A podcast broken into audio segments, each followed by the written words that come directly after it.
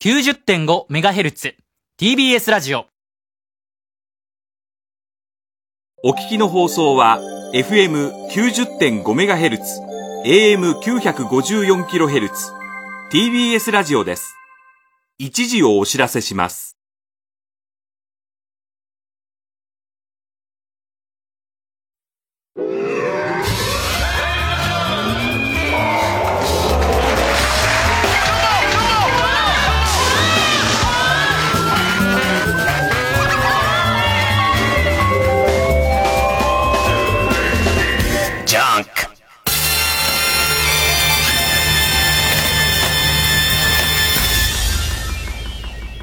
今週気づいたこと。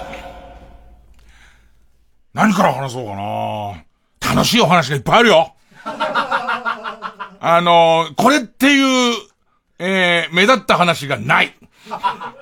細かい話がすごいいっぱいあるんですけど、えー、週末ちょっと珍しく忙しくて、いろんな番組やりながら途中で、えー、毎年やってる日本ゲーム大賞っていう、あれの、なんか表彰式みたいなの。だけどこのコロナ禍で、東京ゲームショウでいつもやってんだけど、これができませんと。で、なんか、配信、えー、生配信で、やりますってことになって。で、俺はそもそもあの東京ゲームショウとかすごく楽しみにしてる人には申し訳ないんだけれども、なんかその最先端のテクノロジーのそのゲームっていうものを発表するのに、あのお祭りみたいな感じいるみたいな。ね。あのー、それこそコスプレのお嬢ちゃんとかを、あの、見たいとか撮りたいっていう人とかはいいと思うんだけど、会場暑いし、うるせえし、なんか、あの、屋台からソースの焦げる匂いがずっとしてるし、で、あと皆さんと違って俺らバックヤード行くから、バックヤードにぐったりとしたコスプレのお姉さんいるから、ね、あ、あのキャラの本性ってこんな感じなんだみたいな人もいるし、なんか、もともとそれはもっとこう、ネットワークとか使って、えーっと、かっちょよく、で、しかも例えば、私有台なんか大勢ずらって並んじゃうじゃん。だったらこう、ネットを通じてドア玉だけはみんな触れるようにするとか、まあそんなことできないのかねって言ってたんだけど、いざその、ネットの配信でやりますってなると、こじんまりとしたスタジオでやることになるんだ。なんかそれはそれで、特にその、日本ゲーム大賞の発表受賞式っていうやつは、もともとはちょっとでかい夢があってさ、そのゲーム界のアカデミー賞の発表式みたいな、そういうのがやりたくてさ。ほいで、俺もだから最初からずっとタキシードを着てくれっていう、タキシード着て、で、ドレス着て、でいて、えっと、えー、表彰される人たちもそれなりの格好してっていう感じだったんだけど、だと、ごっついトロ、あ、トロフィーがでかいわ。まあ、一人一人、その、えー、っと、受賞者にこう、トロフィーを渡すっていう、あの、儀式的なやつとかが、あのーないから。配信だとないから。なその感じとかもちょっと俺が感じた、あ、やっぱ、えー実際の式典の方が良かったな、なのかな。で、その日本ゲーム大賞も何年やってるずっとやってて。で、最初のうちは多分みんな強制的にある程度清掃してこいって話だったんだけど、どんどんゲームってこう作る側も大変だから、例えばさ、昔はその表彰式の段階では、基本的には制作スタッフって、もう売った後だから、みんな仕事終わってるはずなのに、アップデートとかその、ダウンロードコンテンツとか作ってるから、もう終わりがないのよ、ゲーム作ってる人たち。で、そうするとメインのプログラマーの人ですって拍手で迎えると、もう普通の T シャツで着ちゃう感じ、もうしょうがないじゃん。だって、ついさっきまで寝ずに仕事してた人だから、とか、あとはなんかそのゲーム作る人たちも世界的に活躍するようになったりとかして会場に来れない人もいるみたいなことで、まあまあ、なんかそのバランスもそこそこ難しくなってたんだけど。で、今回、配信で、どういう格好すんのが正しいんだろうみたいな。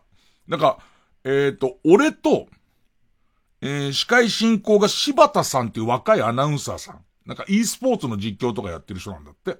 で、アナウンサーさんと、それから、えっと、コメンテーターが、えっ、と、ファミ通の林さんっていう編集長と、それからあと、意欲さんっていう、えっ、と、V ジャンプのやっぱ、偉い人みたいのがいるわけ。で、俺だけタキシードとかかっこ悪いじゃん。あれあれみたいな。ね。ね。授業参観で一人だけどうしたっていう、どうしたってお母さんいたじゃんか。ね。びっくりするぐらい、なんか和服で来たりとか、なんか、俺の知り合いの古谷くんのお母さんって、ネグリジェみたいなドレスで来たのね、みんな。普通にうちの、うちのお袋とか毛玉は取ったけどみたいな、そんなセーターで来てる中、なんかその、大丈夫かみたいな。ピンクのネグリジェみたいな。俺、当時の俺たちからしたらそんな、ちょっと透き通ってるやつが見たことないから、ねその感じになっちゃうじゃん。俺だけが、こう、タキシード着ちゃったら。したらその、周りはどうやらそこまではいかないっていう感じの衣装だったから、俺は割とこう、チョッキ、ね、まあ、チョッキって言われるかな、ベストみたいの着て、でいて一応襟はついてますよっていう、まあ、おちんちんは出てますけどっていう、そういう感じで、ね、えー、あのー、あと、えー、えー、っと、ズボンの両膝が破れて、そこからすごい血が出てますけどっていう、転んだのかな転んだのかなっていう感じの格好ですよっていうね、ここプラスともうなんだかわかんないわ。俺はそのスラックスに、えー、っと、えー、あ、血のパンに、ワイシャツに、えー、それからベストみたいな格好で、で、あとはその、式典でこう、受賞者の名前とかを読み間違えるっていうことが致命傷だからもう、老眼鏡もバッチリかけてっていう感じなわけ。でいて、その全員のセレモニー感みたいのが、なんかこう、合う合わないっていうのがあって、ファミ通の編集長の林さんって多分前お会いした時はまだ編集長じゃなくて、フランソは林みたいな。あんじゃなか、そのファミ通のライターの人についてる、あのネーム、ネーム感ってあるじゃんか。ね。なんすかね、あのネーム感ね。で、俺らも、最初にファミ通出入りしてた時の年齢じゃないから、だからその、えっ、ー、と、もうさ、もうローリングさんって呼びづらい。ローリング内沢さんじゃないじゃん。内沢さんの年じゃん。ね。伊集院さんの年だし、ね、なんかその、ブンブン丸さんはっていうのちょっとなんか、なんかじゃんか。だってもう、俺52だよ。向こうもそんな年齢変わんないわけで。林さんも、編集長になっちゃうと、フランソは林、じゃ、まして、この式典の中で、フランソワさんはって変じゃん。ね。でもなんか、林克之かな。普通にその、あの、林克之で、今そのフランソワって名前使ってるかどうか知らないけれども、この式典では、えっ、ー、と、勝行か勝彦。で、それ林さんなんですよ。ね。ね。でいて、でももともとはゲームな大好きな少年がさ、ずっと編集部で一生懸命物書いて物書いて、その、編集長になってるから、ゲームの知識と、その肩書きと権威はあるけど、見た目は普通のゲーム少年からゲームおじさんなんですよ。で、もう一人、えー、っと、僕はこの人初めてだったんですけど、V ジャンプの、え、意欲さんっていう、やっぱりまあまあそういう感じのね、細くてメガネかけててゲーム大好きっていう感じの人がいて、で、その人も、えー、打ち合わせの時スーツ着ててさ、でいてまあみんな、みんなその、まあスーツぐらい。ね。で、俺は一応ネクタイなしだけれども、一応は襟はついてますぐらいの、まあ、割と普通の格好、スタジオも狭いしっていうんで、始まるっていう。でいて、えー、っと、本番始まる3分前かな。まあみんな、こう、の、いろんなマイクとかもつけて、さあそれで式典始まりますよ。で、それなりにちょっと緊張するから生だしってなったところで、急にその意欲さんが、えっ、ー、と、金色の冠を被るっていう、ええーお前だけね、V ジャンプの V っていう、なの、タフマンの金玉のあれと一緒だよ。ね、タフマンの金玉帽子あんじゃんか。ね、あれと同じ感じの、ハリボテの V ジャンプの V っていうのを、ガチャーンって頭に装着して、俺ら、いや、え、被んの？俺もじゃあ被りたいよ。じゃあ違うやつ被りたいよ、みたいな、土調した弾痕のやつみたいなやつを俺被りたいのに、一人なんか金色被って始まっちゃってさ、で、その、配信難しいなって思ったのは、配信もテレビも全然変わんないだろうと思ったら、カメラ数の問題なのかなえっと、その、林さんと伊翼さん、伊翼さんはもう冠被ってる。まあ、王様です、王様。ね、一人王様なんですけど、えー、V ジャンプの V って冠被ってる、伊翼さんと林さんが、隣同士でツーショット。ツーショット、二人並んでる、えっ、ー、と、映像。で、俺と柴田さんが並んでて、俺と柴田さんが並んでる映像っていうのがあって、で、柴田さんと俺はダブル司会で、細かい進行は柴田さんがやって、えっ、と、発表をきちんと読み上げたりとか、一コメント言うのは俺の仕事なんだけど、このツーショットが固定で、普通は、えっ、と、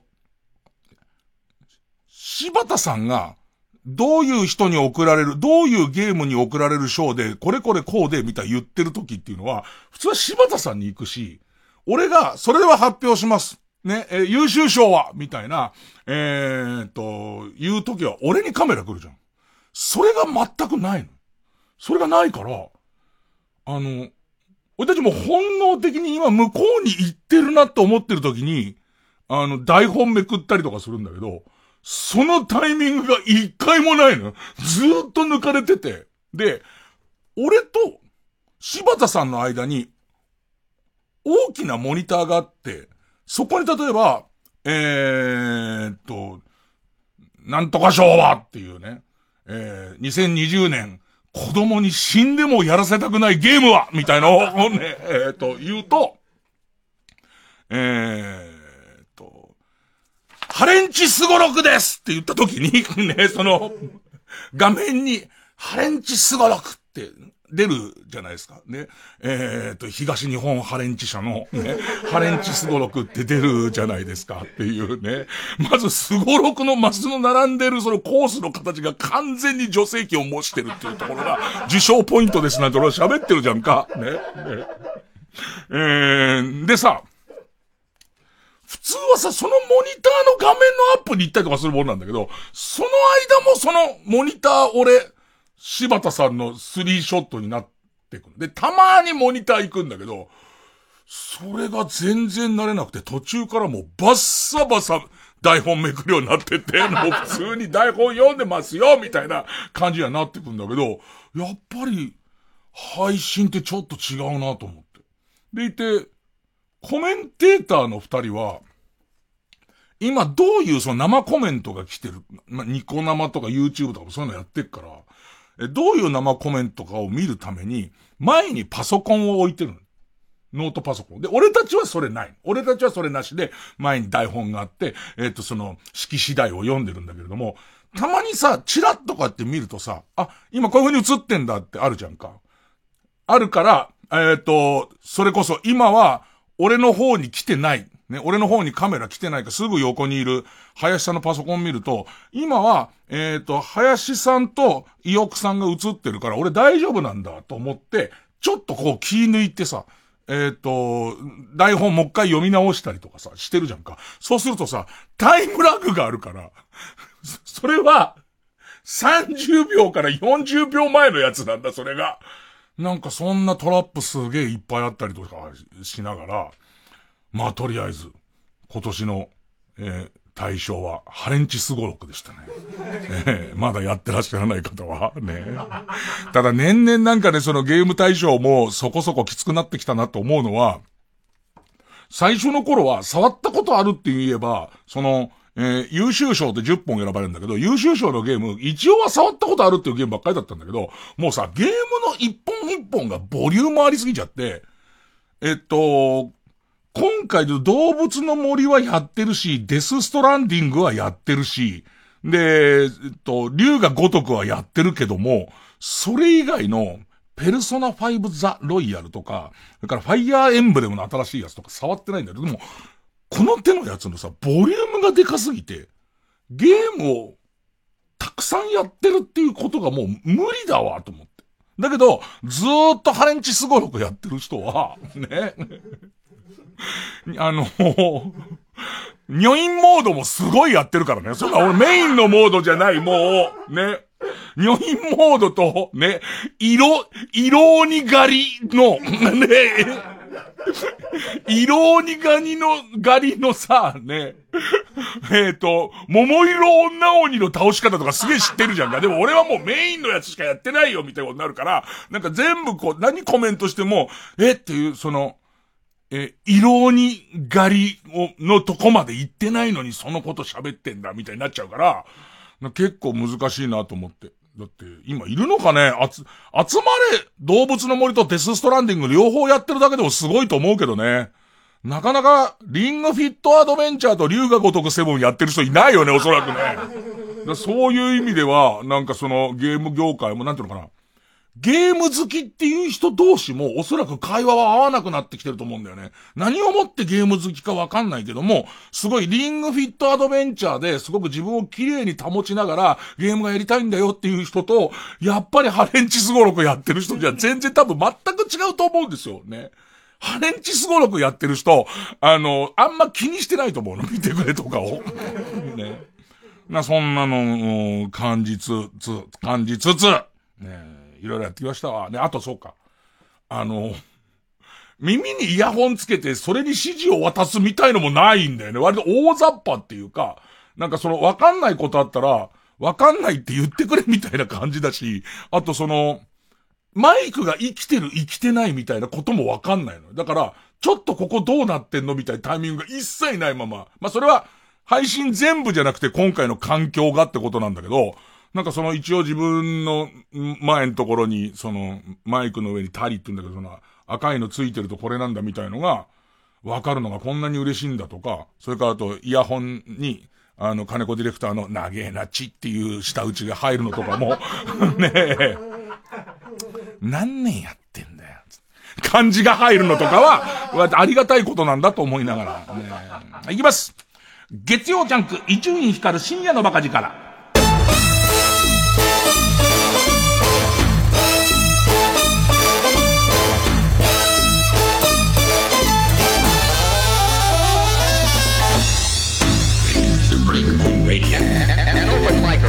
そうね。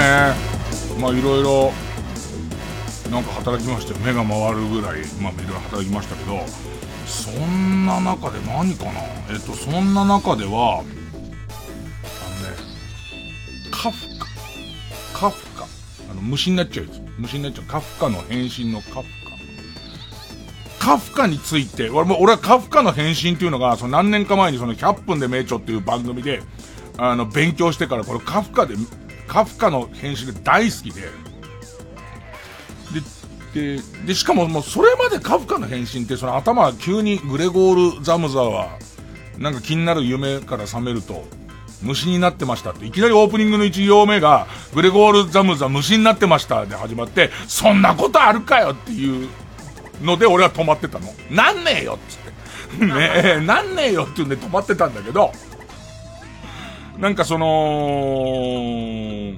ちゃんとその NHK で解説聞いたら、なんかこう、これは俺のことを書いている話だぐらいまで突っ込んじゃって。もう、えっ、ー、と、カフカ自体も変身のこともすごい好きになっちゃって、今一番好きな本は何ですかって言われたら、カフカの変身か、あのー、ハレンチ大全集。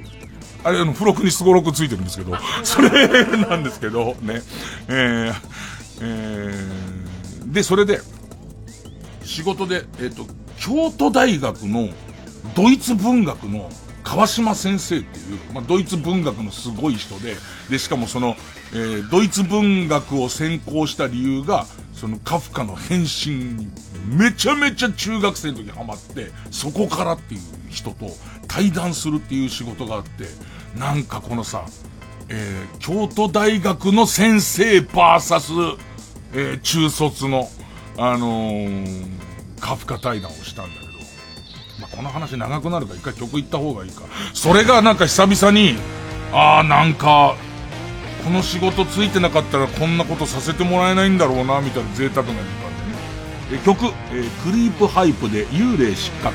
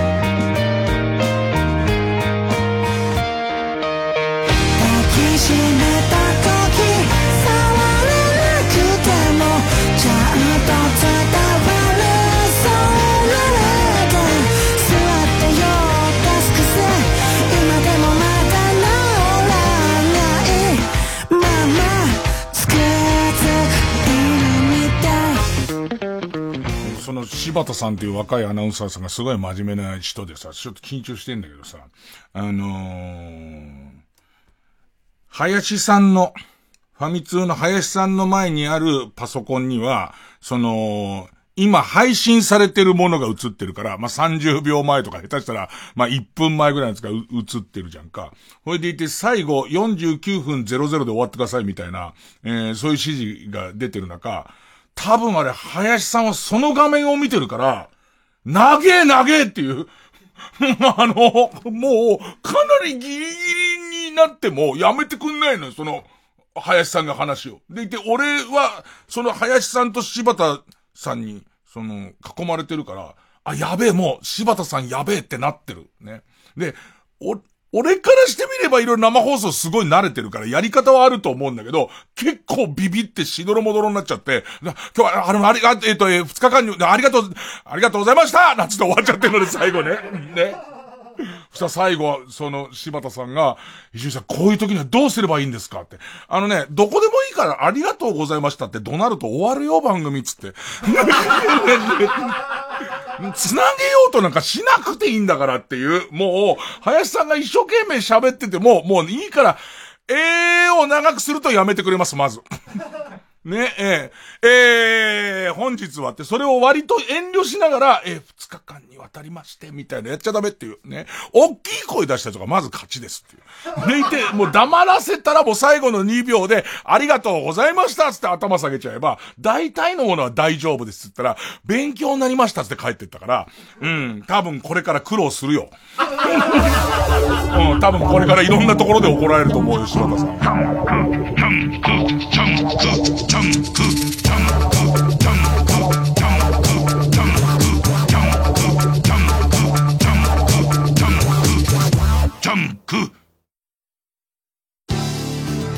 TBS ラジオ JUNK。この時間は小学館中外製薬マルハニチロ伊藤園ホテルズ総合人材サービス新生梱包。他各社の提供でお送りしますねえ、なんで学校来ないの？なんか、夜行性になっちゃって。いいの？学校で勉強とか、恋とかしなくて。俺、夜に勉強してるよ。え？恋とかを勉強してるんだ。この恋は学校じゃ学べない。吸血鬼と恋する真夜中ラブコメ。漫画、夜更かしの歌、小学館。中外製薬の面接の日、朝何食べたらいいですかね？普通でいいんじゃないですか？納豆とか、味噌汁とかですか？ちょっと大豆が多いですね。大豆が多いとダメですか？大豆が多いな。うん。大豆が多い。井上義雄です。配信トークイベント、TBS ラジオ主催、井上義雄 The Amazing 3を10月5日月曜日に開催します。午後5時からのゲストは、海宝直人さんと相葉弘樹さん。午後7時からのゲストは、田代真理夫さんと平方元気さん。チケット販売中です。詳しくは TBS ラジオのイベントページをご覧ください。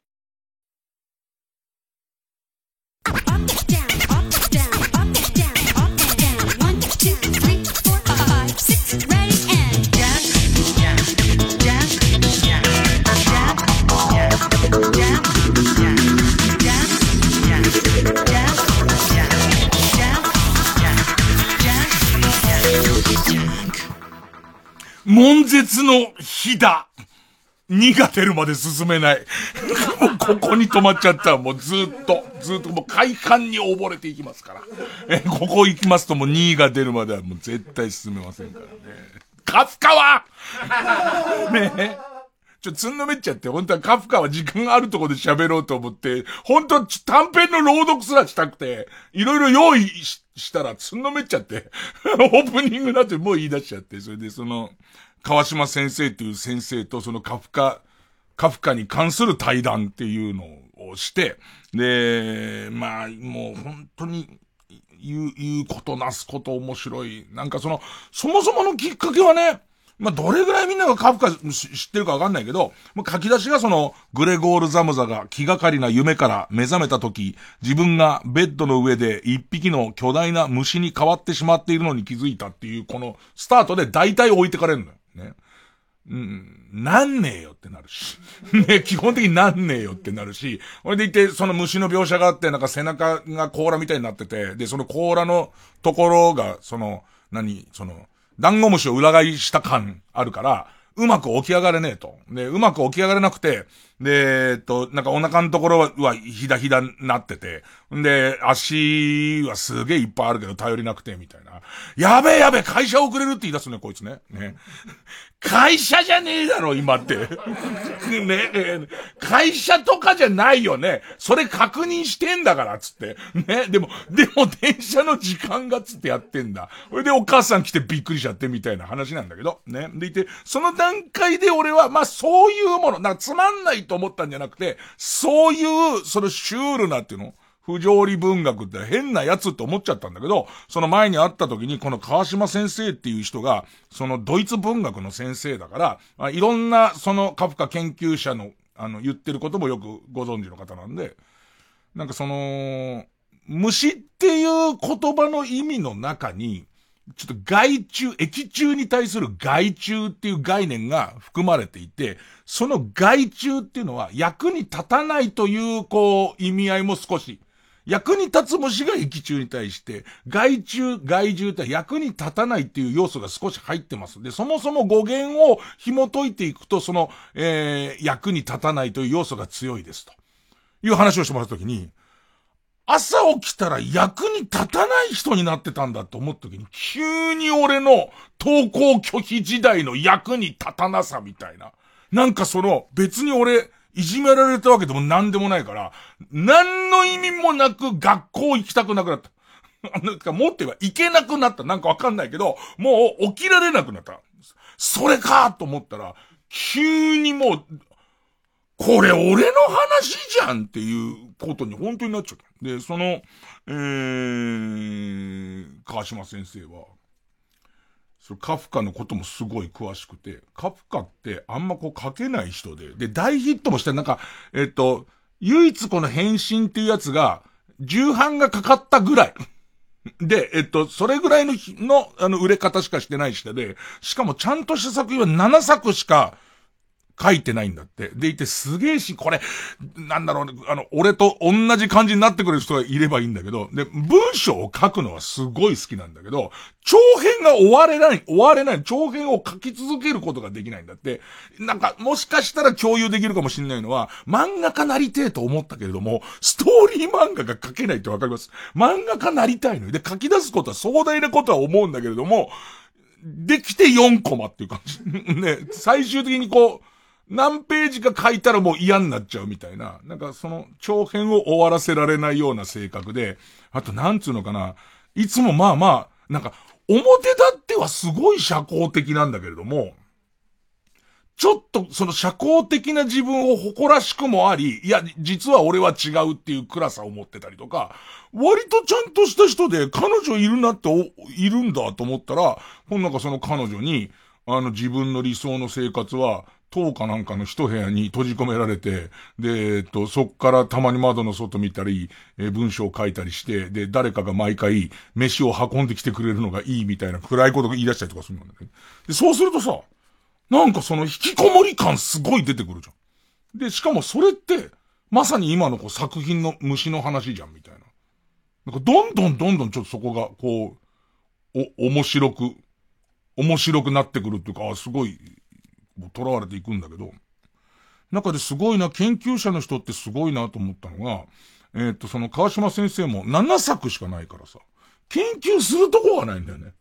すごいいっぱい書いてればいいけど、7作でしかも短編多いってなると、なかなか研究することないから、当時の日記とか、当時の彼女に宛てた手紙とか、そういうやつを見っけてくんだよね。見っけてきて、その彼の性格と、それがその作品どういう投影されてんのかって言うんだけど、それでそういうこ、すごい短編とか、えーと、うん、ある意味、えー個人的な文章とかを集めた本を出してたりするんだけど、中でそこまでやんだと思ったのが、カフカが公務員の頃に、公務員の頃に文章として提出した、なんていうのかな。えっ、と、木材加工の機械の危険度を調べてくれって言われて、で、カフカが普通にだよ、役所だよ。役所で、その最近その工場に入ってる、えっ、と、木材加工の機械が大丈夫っていうのを言われて書いてるリポートが、読んでいい？カンナ葉、カンナの葉。カンナの葉とテーブルの面の間に広い隙間が空いているせいで、作業員の身に生じる危険は明らかに突出して大きい。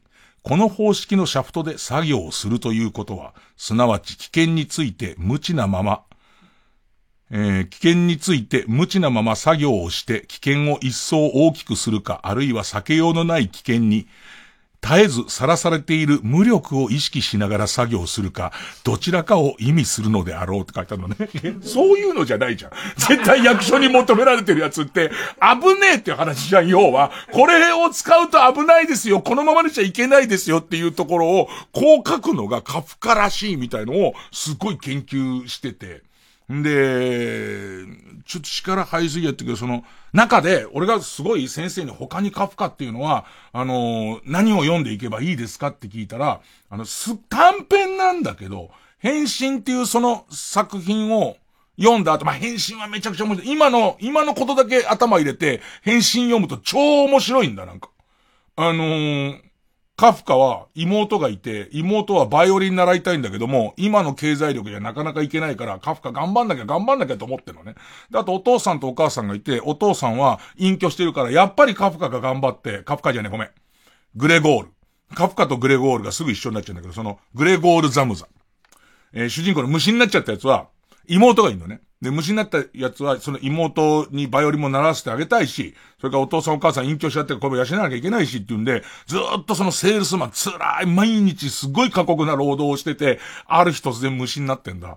ほいでいて、いいなと思うのは、その妹がある程度、あの、お兄ちゃんのこと好きだから、世話してんだけど、あのー部屋にいて、窓から人間の暮らしを見るのと、あとカサカサするのが好きっていう、その、部屋の中をうごめいてるのが好きみたいな、その状況にザムザになってくんだけど、それがなんかすげえインターネットっぽい。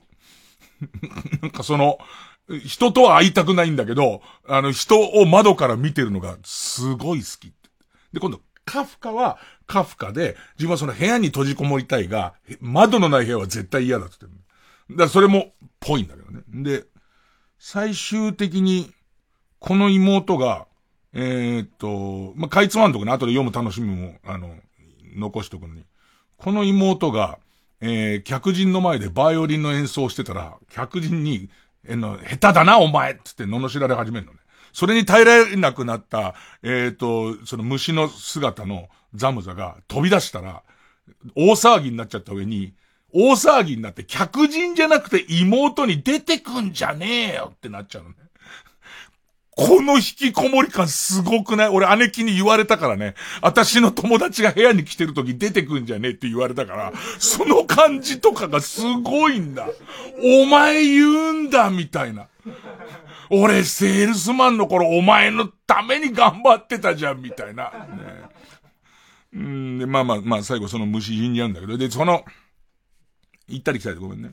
で、その川島先生に他に、その少ないとは聞いてますけれどもと。で、そのカフカの面白いやつなんかありませんかって言ったら、短編なんだけどすごいいいのがあるよって言われて、で、その、短編の、お父さんは、お父さんは心配なんだってタイトルだったかな。えっとね。えーこれはどうだって言われたやつが、えーお父さんは心配なんだよっていうタイトル。知ってる？お父さんは心配なんだよっていうタイトルの短編があるんだけど。で、で、あ、じゃあ家帰って読んでみますっていう話をしたら、今読めるよ、2ページだからっ、つって。2ページなんだ。でもこれが、これを読んだ時に、この番組でよく、こう、ネタを書いてきてくれる人とかだら、これ書けんじゃねえのってか、なんか、その共通のセンスみたいのを見て、2ページだけど、この番組にたまに来る、どうしたっていうネタっぽいんだよね。で、これを朗読したいの。これを朗読、こんなに用意してくることほぼないんだから。そんなの用意してきたのにありもしないハレンチスゴロクの話とかいらないから。しかもハレンチスゴロクを少しでも立体的にしたくて一生懸命考えて喋ることじゃないから。えー、これが、あ、どこから引用したか言っとこうかな。この本面白いんで、えー、フランツ・カフカ、ポケットマスターピース01、カフカ。え、集英社が出てんですけど、これ自体はそのカフカの短編とかさっき言ってた役所に提出した文章とか、ありとあらゆるそのちっちゃいやつを、もうカフカのいわゆるかけらみたいなものを集めてんだけど、ここに入入ってる、すげえ分厚い本だよ。分厚い本だからいっぱい入ってるからね。で、その中の2ページ、お父さんは心配なんだよ。聞いてねお、ちゃんと読むよ決めた途中ボケない 純粋に朗読をする。ね。ボケたがりだからつい、ついボケてくるし、みんなもちょっとほら、ハレンチスゴロクの詳細が気になったりとかするでしょ。ねえから。こっちはあるけど。ね。えー、お父さんは心配なんだよ。オドラデクという単語はスラブ語から来ているという人がいる。言葉の作りを見ればわかるというのだ。この単語はドイツ語から来ていて、スラブ語からは影響を受けているだけだという人たちもいる。でも、どちらも自信がないのは両方とも当たっていない証拠じゃないか。第一、誰も単語の意味を見つけられずにいる。もちろん、オドラデクという名前のものが現実に存在しなければ、誰も研究なんかしないだろう。とりあえずそれは、平たい星型の糸巻きみたいな形をして、実際糸が巻いている、巻いてあるようだ。と言ってもその糸は切れた古い糸で、団子みたいな結び目ができていて、種類も色もまちまちの糸が、フェルト状に寄り合わせてある。でもそいつは糸巻きであるだけでなく、星の真ん中から棒が垂直に出ていて、そこからまた直角に棒が出ている。その棒と星のギザギザを2本の足にして立っている。昔は何かの目的に合った形をしていたのが、割れて欠けてしまったんだろうと考えたくなる人もあるだろう。でも、どうやらそういうことじゃないらしい。少なくとも、そうだという証拠がない。何かが取れた跡とか壊れている箇所はどこにも見当たらない。全体的に形が無意味だが、それなりに完成している。それ以上のことは断言できない。動きが素早くて捉えようがないのだ。そいつは屋根裏部屋、階段の踊り場、通路、廊下と次々居場所を変えていく。何ヶ月も姿を現さないこともある。別の家に移り住んでしまったというわけだ。それでもまた嫌おうなしに戻ってくる。そいつがドアから出てきて、階段の手すりに寄りかかっているところなんかを見かけると、つい話しかけてみたくなる。もちろん、難しい質問をするわけじゃない。体が小さいせいか、つい子供扱いしてしまう。君名前は？と聞くと、踊らでくという答えが返ってくる。どこに住んでるの？住所不定と言ってそいつは笑う。でもその笑いは、肺を使わない笑いだ。枯葉が落ちる音みたいに聞こえる。これで大体会話は終わってしまう。これだけの答えさえ、いつも帰ってくるとは限らない。こいつは木でできているようだ。だからまるで木のように長いこと口を聞かないことがよくある。こいつはこれから一体どうなるんだろうか？と考えることもあるが、そんなことを私が考えても無駄だ。死ぬこともあるんだろうか？死ぬ者は死ぬ前には目的とか活動みたいなものがあるはずだが、これも踊らでくの場合は当てはまらない。こいつが糸を背後に残しながら、私の子供たちやそのまた子供たちの足元をコロコロ転がっていくこともあり得るんだろうか？こいつは誰に害を与えることもない。でも、私の死後も、こいつは生き続けるんだと思うと、それだけでなんだか心が痛む。終わり。なんじゃそりゃっていう。すごいのは、どっから生き物になったっけ？みたいな。あの、どっから生き物、最初のうちの、なんとなく糸車みたいやつは、なんかわかんねえ。でいて、わかんないながらもついてこうとするじゃん。でいて、あれ、俺だけが今、頭にきちんとした形を描けてないのかみたいな。星型多分歯車みたいなやつがあんだよね。あんだよね。糸出てんだよね。ちょっと待って待って。糸は寄ってあ、あるのね。あんのねっていう。でいて、え、棒？どこから？で、その棒が直角に曲がってっていうあたりから、え、ね、なんかそのさ、居場所を移すみたいな話になってくるじゃん。階段にいたりみたいな話、ちょ、ちょ、ちょ、ちょっと待ってくれ、ちょっと待ってくれってなってるうちに、君の名前は？って、ええー、で、そのもうなんか途中完全わかんなくしたあたりで、まあ木でできてるみたいになっちゃうじゃん。やっぱ木でできてるやつなの？みたいな。それを2ページのこの揺らし方は、多分、どういうペンネームの人がどう書いてくれたか思い出せないけども、なんかこのラジオに、それこそその、あんまやらないんで、最近聞いた人はわかんないだろうけど、空のみたいなコーナーとかに、たまに来るやつの、あのー、それ俺だよって今思ってる人、褒めてはいない。その褒めてのどうかしてる。そのどうかしてる感みたいのがちょっとすごくて、なんかちょっとね、その、カフカの短編、面白い。他にも実はいくつか今みたいな、え、えってなりながら2ページぐらいでど、どうしたってなっちゃうやつありますんで、えー、フランツ・カフカポケットマスターピース01カフカ、あの、よろしければ。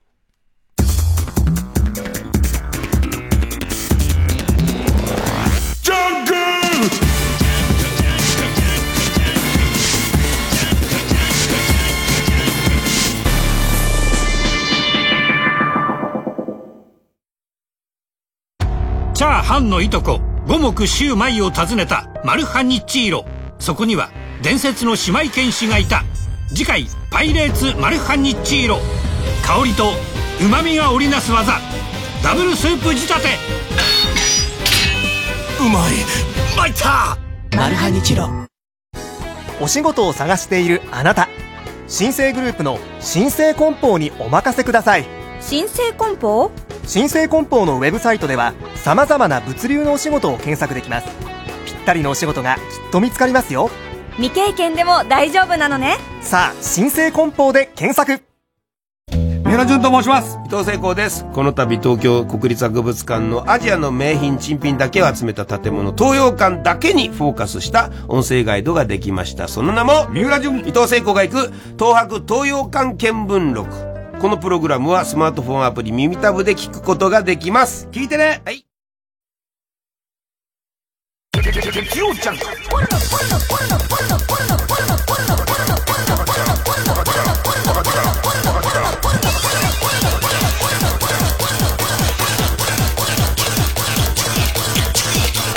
光る深夜のバカ力。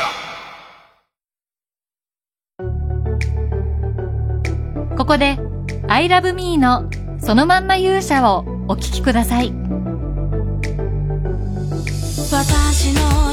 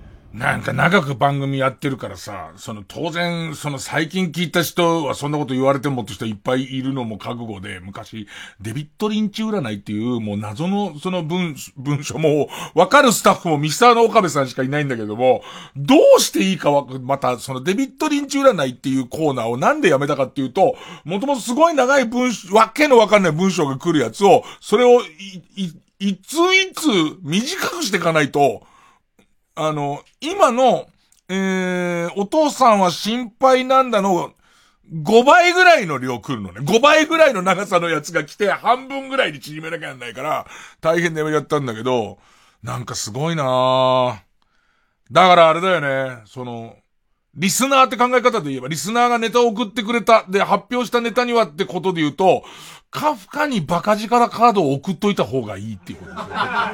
勝手に読ませてもらいましたけどね。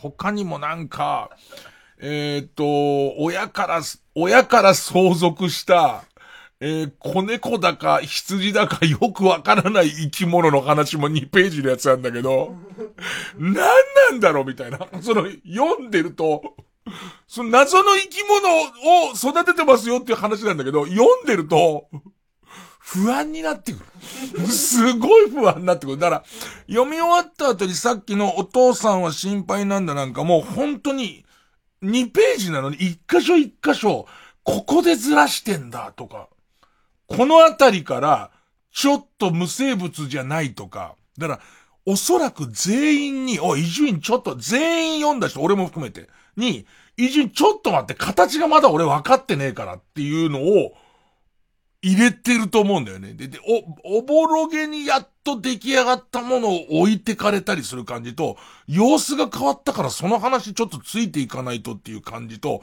ついに話しちゃったっていう時の、一旦諦める、話しちゃったかってなるのと、諦めた時に手差し伸べてくる、木でできてるからって言われる、ああ、あ、俺の、なんか、途中のページが破けてるやつ聞かされてるような気がしたけども、そうじゃないんだ。やっぱり、あ踊らでくっていう言葉に戻ってくる距離とか回数とかも、そうそう、これは踊らでくの話から来てんじゃんみたいなやつの戻し方とかが、もう絶妙すぎちゃって、なんかね、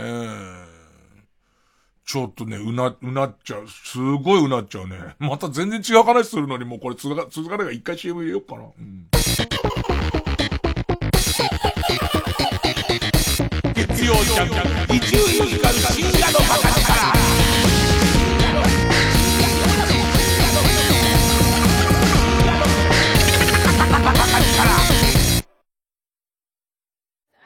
今から何したい？うーん、カラオケ？からの？バイキング。からの？温泉。それ、全部叶えられるよ。え？本当に？全部込みで学生一泊税別5800円から。いい湯加減詳しくはウェブで。東田住太です。ニューシングル「明日の形」はこんな今だからこそみんなで一つになろうという思いで制作しました。ニューシングルリリース記念コンサートどうぞお越しください。TBS ラジオ公演「東の住忠ライブツアー2020明日の形」ニューシングル「明日の形」発売を記念した「東の住忠ライブツアー」開催決定。11月1日日曜日江東区文化センターホールで開催。チケットは各プレイガイドで絶賛販売中。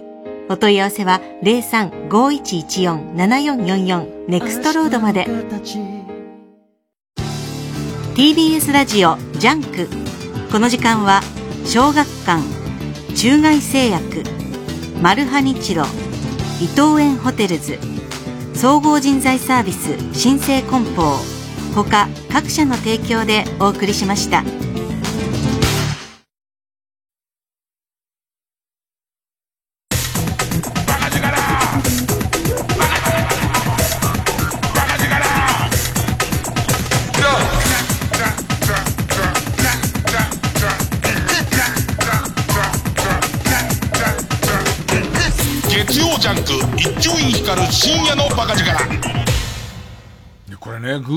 すげえなっていう話。でいて、何人ぐらいが気づくかっていう話。えっ、ー、と、今言ったオドラデクってあるじゃん。オドラデクにもしかしたらラジオを聞いてる人で聞き覚えがある人がいる。それはカフカを読んでなくて聞き覚えのある人がいる。で、これが偶然、今日それこそ番組始まる前に無駄話しながら今週こういうことあったんだとかカフカの人あったんだとかいろんな話してて、で、まあ、どれから話すかあんま決めないまま入り、で、頭ゲームショーの話して、で、その後つんのめって、えー、カフカの話して、ゲームショー戻って、で、えっと、ハレンチスゴロクの話して、で、まあ、このカフカの短編読ましてもらったりしてるじゃんか。あのね、デスストランディングっていうゲームに出てくる、デスストランディングの主人公の肩のとこについてる、えー、直角の棒の先に星型の、あの、くるくる回る風車みたいのついてる、センサーみたいのをやった人覚えてます？あの、やった人は、なんか、敵が近くに来ると、なんか、その、闇の世界みたいな沼に入る、入りそうになると、それがくるくる回るのがあるんだけど、あれの名前、オドラデクっていうのね。だから多分小島監督は、それでつけたんだと思う。あの、だって形が全く一緒だから、星型のくるくる回るレーレーダーの真ん中から棒が出てて、それが一回直角に曲がって、その主人公の肩についてるから。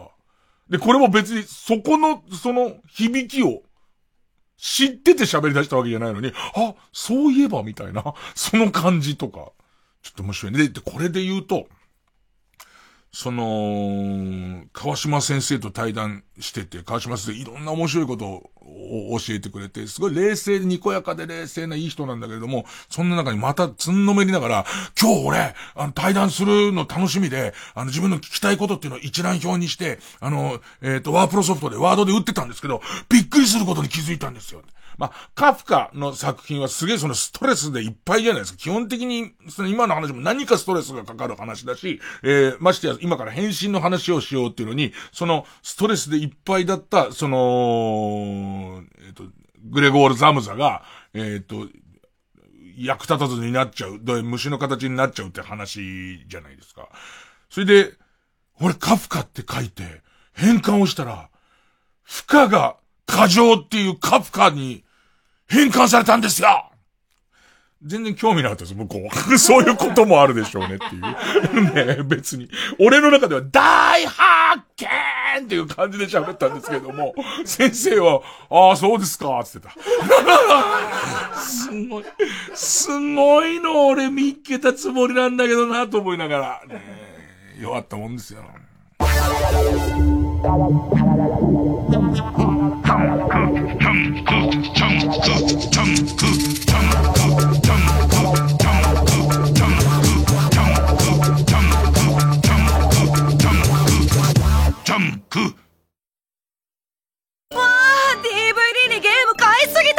狭い部屋だしお金もないし。そんな時は黄色い像でおなじみの高い買取サービス買う像に売りましょう。お手持ちの DVD などを箱詰めしていただくだけ。た助かった。ドキドキ。ワクワク買うぞ。フィギュアやブランド品貴金属も買い取ります。大和ハウスプレゼンツミュージカルビリー・エリオットリトル・ダンサー。橋本聡です世界的大ヒットミュージカルが日本人キャストで再び戻ってくる。音楽はあのヒットメーカーエルトン・ジョン。バレエダンサーを夢見る少年と家族の物語。世界1000万人が涙した感動作。奇跡の瞬間をぜひ劇場で。TBS 赤坂アクトシアターで10月17日まで絶賛上演中。詳しくはビリー・エリオット公式ホームページをご覧ください。TBS ラジオ公演。漫画都市東京。日本の漫画、アニメ、ゲーム、特撮2020東京を舞台にした新海誠監督作品やエヴァンゲリオンシリーズなど90タイトル以上をセレクト。500点以上の漫画原画、アニメ制作資料が巨大な都市模型をぐるりと囲む。東京の破壊と復興の歴史が日常がそこにある。東京六本木国立新美術館で開催中。詳しい情報は展覧会ホームページまで。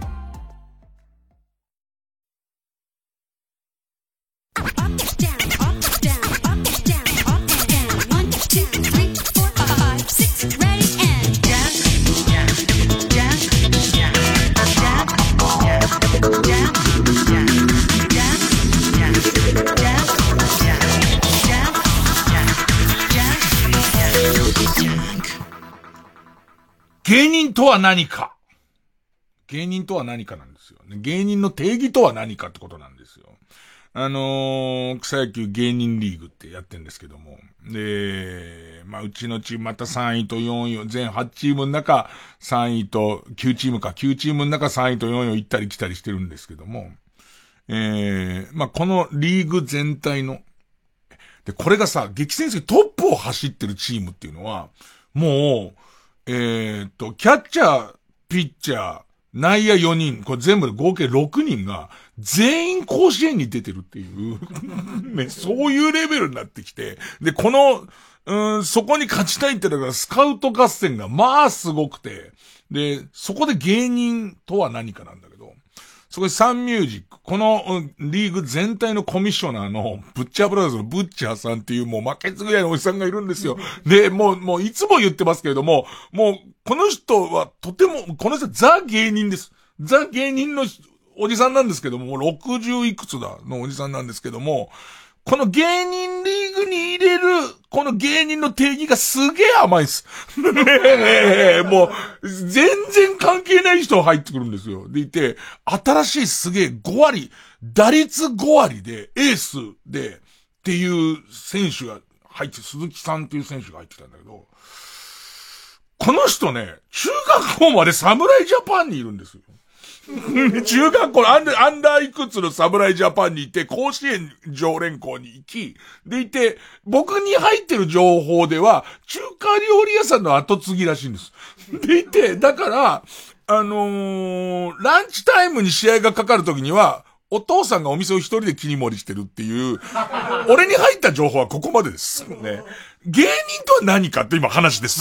それが。でいて、うちのチームも、それはそれで多少怪しいのはいるんですよ。芸人やってたけど、そいつのネタを一回も見たことないし、事務所にも入っていないし、で、ライブにも、ちょっと心の調子が悪くてライブに出てないっていう、えー、やつが一応レフトを守ってるんですよ。で、そいつもね、一時期、あの、就職しますって言って、雨どい屋さんに入ったんです。ね。雨どい屋さんに入った、その雨どい屋さんに入ってた期間は芸人じゃないです。だって雨どい屋さんだから。ねえー、ただ、まあ、雨どい漫談やっちゃうとこれまた芸人なんですけど、その芸人とは何かっていう問題はいつもあって、それこそ自分なんかが Q 様とかで芸人チームに入ったりとかすると、おめえ芸人じゃねえじゃねえかよって言われます。それは僕はネタもやってませんし、その芸人の定義っていうものを考えていくと、自分からも僕は芸人ですっていうことあんまないです。ね。で、あのー、で、あと、なんていうジャンルで呼ばれても、それはしょうがないよね、見る人がっていうことはあるんですけど、この必ず、芸人、お前芸人なのかよ論を、が、えー、まあ、芸人もそうだし、お笑い好きな人も、あいつは芸人、あいつは芸人じゃないってことをすごい言うじゃないですか。で、それでちょっと思ったことがあるんですけど、笑いの日、笑いの日って TBS 何曜日だっけあれやってたの？えー、っと、TBS が土曜日の昼間からずっとキングオブコントまで、笑いの日ってことで、なんか笑いの生放送をずっとダウンタウンさんがぶっ続けてやるっつって。で、その中で、えー、なんかドブロックと、広瀬香美さんみたいなコラボするっつって、なんかそのいわゆる、音ネタ、歌ネタみたいのをめちゃめちゃ豪華にしてライブでやるっていうで、途中の進行をフワちゃんがやってみたいな、な、をなんとなく漠然と見てたわけ。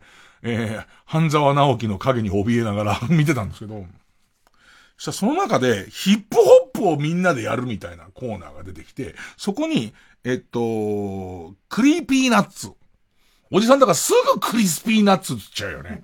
なんかね、サクサクで、すぐクリスピーナッツって言って、なんか、ハーゲンダッツのああいうやつを思い浮かべたりとかするよね。まあ、 Creepy Nuts の人が出てき、それこそこれとかも、ラッパー、ヒップホッパーとは何かみたいな話もなってくと思うんだよね。なんか、あの、この人たちをよく知ってるわけじゃないけれども、まあ、ラジオもすごい上手で、で、TBS もやってるし、ニッポン放送もやってるみたいな、そんなな人だと思います。ね、アクションが終わっちゃったんだ。終わっちゃったんだ。アクション、うわ、アクションに関していろいろ言いたい。いろいろいろアクションが終わっちゃったことに関していろいろ言いたいけども、今、そこで、な、あ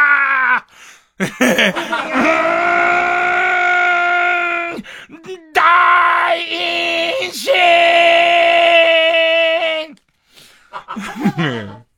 今皆さん思い浮かべてほしいのは、怒りが頂点に達して、え結局パーソナリティが大陰神になっちゃったところ。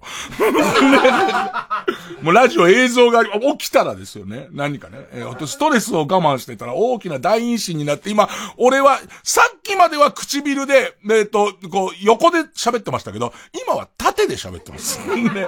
パクパクパクパク喋ってますから、今、パクパク喋ってることを想像、真っ暗なところに、ね、大きな大陰神がパクパクやりながら話の続きを始めますけども、その、おそらくですけど、ヒップホップの人がテレビとかバラエティとかに参加するときにもこういうことを言われるんだと思うんですよ。ヒップホップとは、ラッパーとは、みたいなこと言われると思うんですけども、彼とかはすごいなと何度か見たことあるのは、お笑いとコラボをした上で、で、その代わり圧倒的な本職の強みみたいのを見せてくるっていう。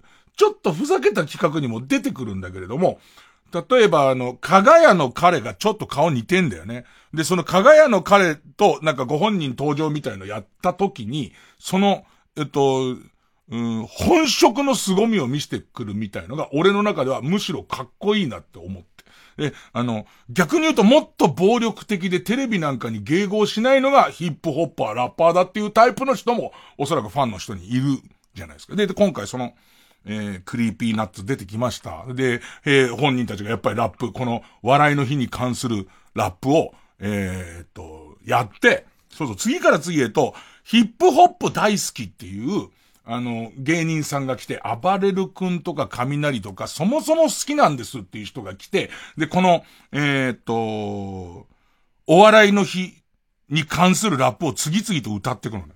で、そこのところにまず、不思議だなと思う。俺ってさ、荒川ラップブラザーズじゃん。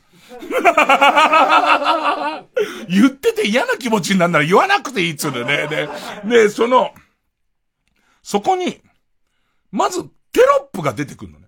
で、テロップが出てくるってことはどうなのっていうか、その、決まったこと、その、ある程度決まったことはあるけれども、ああいうその、ラップバトルみたいな感じで出てくるときには、決まってないはずじゃんみたいなのがあるのが半分と、本職じゃない人がやる以上、それが聞き取れますかってなった時に、それは生放送でテロップ出すのは仕方ないと思う。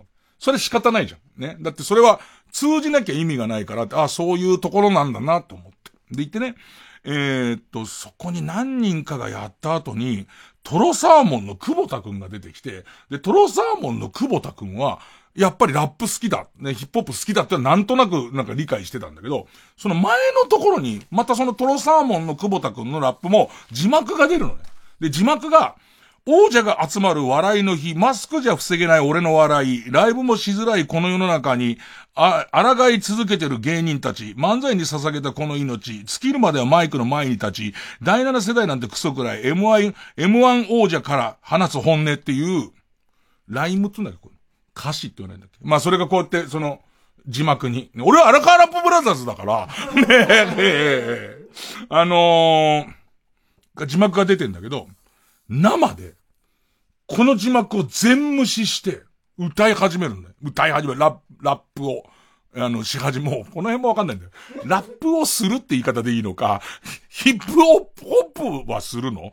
わかんないけど、あのー、フリースタイル、フリース、フリースタイル、また、また難しいんだけど、これいきなり全然関係ない生放送で、全く違う歌詞歌い出して、今日は9時に入り5時間待ちで楽屋で待つ、せんべい1枚と水1本。俺たちのことじじいと思ってんじゃねえよ。横にラッパー、左にラッパー、ここのスタッフパッパラパー。おかしいことすんじゃねえよ。とりあえず俺日本一の漫才師だからネタ出させろや。ヒップホップコーナーじゃなくて、みんなネタやってるわけで、この人 M1 撮ってますから。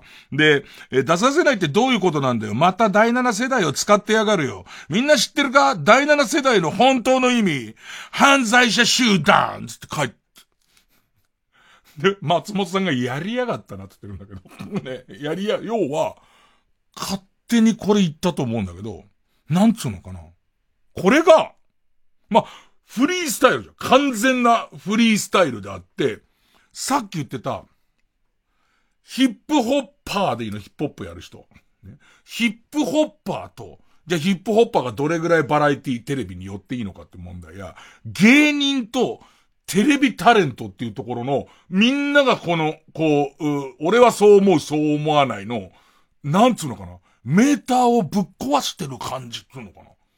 あの、だって多分、まあ、じゃあヒップホップはさておきますよ。ね。あの荒川ラップブラザーズを辞めてからも長いですから、もうね、えええあのー、芸人論みたいので言うとさ、より過激、ああいうところで飼いならされない人のことを芸人っていう人もいれば、いやいや、それは違いますよっていうこともあるじゃんか。ね。その、要するに、じゃあ、テレビのリクエストに答えていくことの方が正しいとか、その、揺れることで言うと、大揺れだよね。で、おそらくこれは、その、ハードな意味での、えー、破天荒とかいう意味での、えー、トラサーモンの久保田君は芸人にぐーっと寄ると同時に、ここで、ちゃんと字幕を入れた通りに、リハーサル通りに歌う人たちは、実はみんな売れているっていう。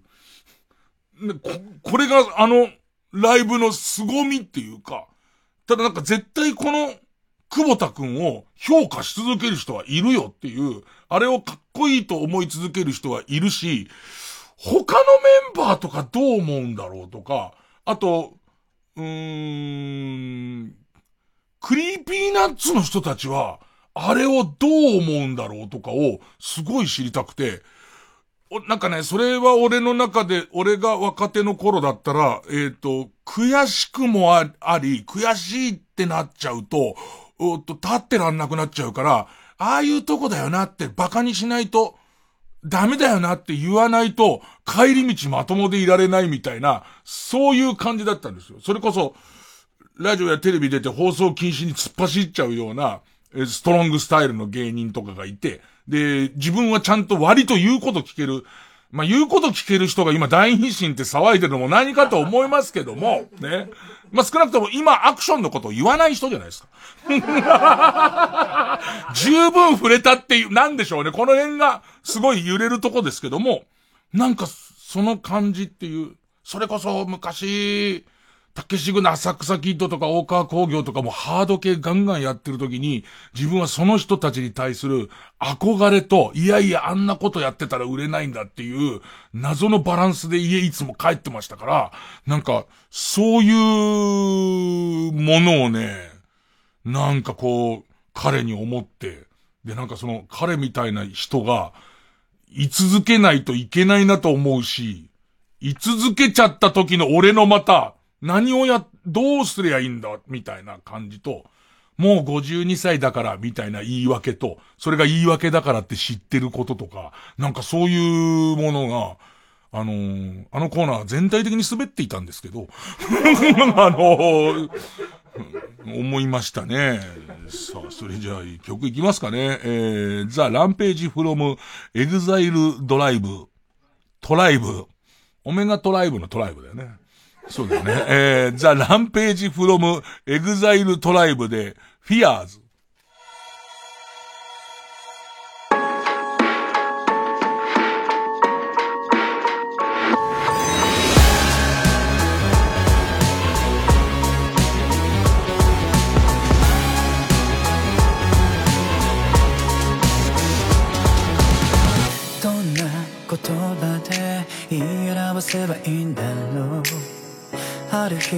突然当たり前が消えた瞬間は会いたい人にさえ会えない現実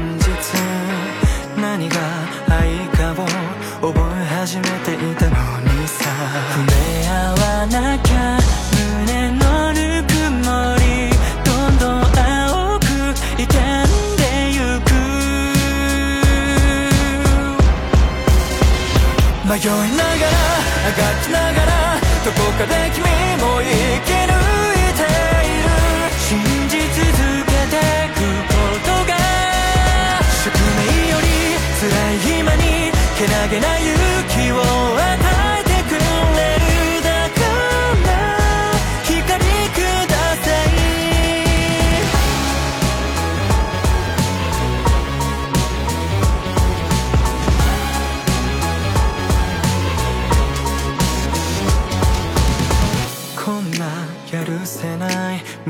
が迫り来るなんて。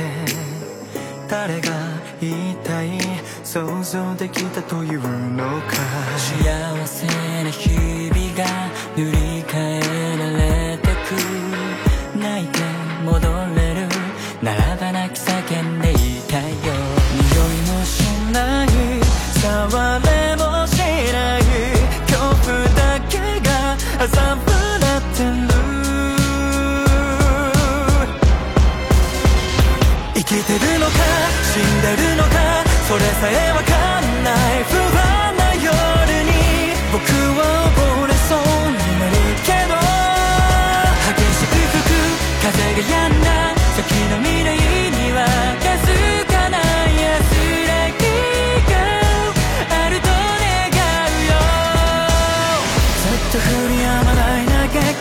わらない混迷の果てなぜ僕は生まれたのかって自問自答で見上げたこの空は悲しくない綺麗に晴れ渡って負けはしないと違う迷いながらあがきながらどこかで君も生き抜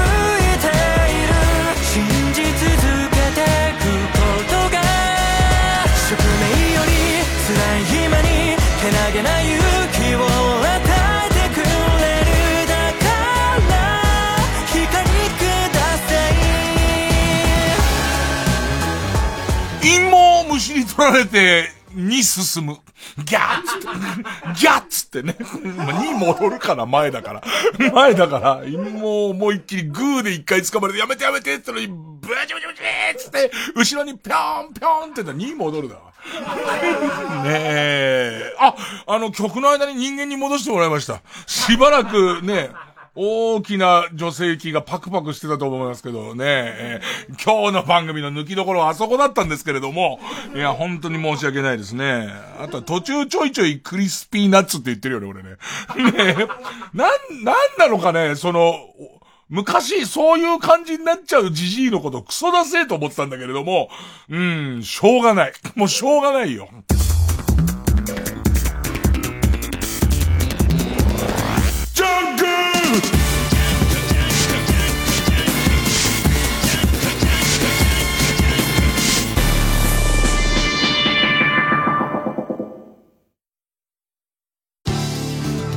TBS ラジオジャンクこの時間は小学館中外製薬マルハニチロ伊藤園ホテルズ総合人材サービス新生梱包他各社の提供でお送りします毎日の習慣を英語で言ってみましょう。はい。I read Sunday every day. あれ？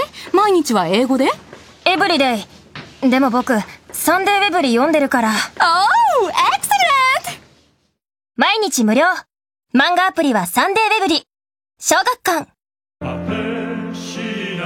時代を超えて愛される名曲を凛々しく穏やかに歌い継ぐ TBS ラジオ公演フォレスタコンサートは10月5日練馬文化センター11月3日ティアラ高等で開催しますチケット好評販売中お問い合わせはサンライズプロモーション東京0570-003337または TBS ラジオのホームページイベント情報をご覧ください。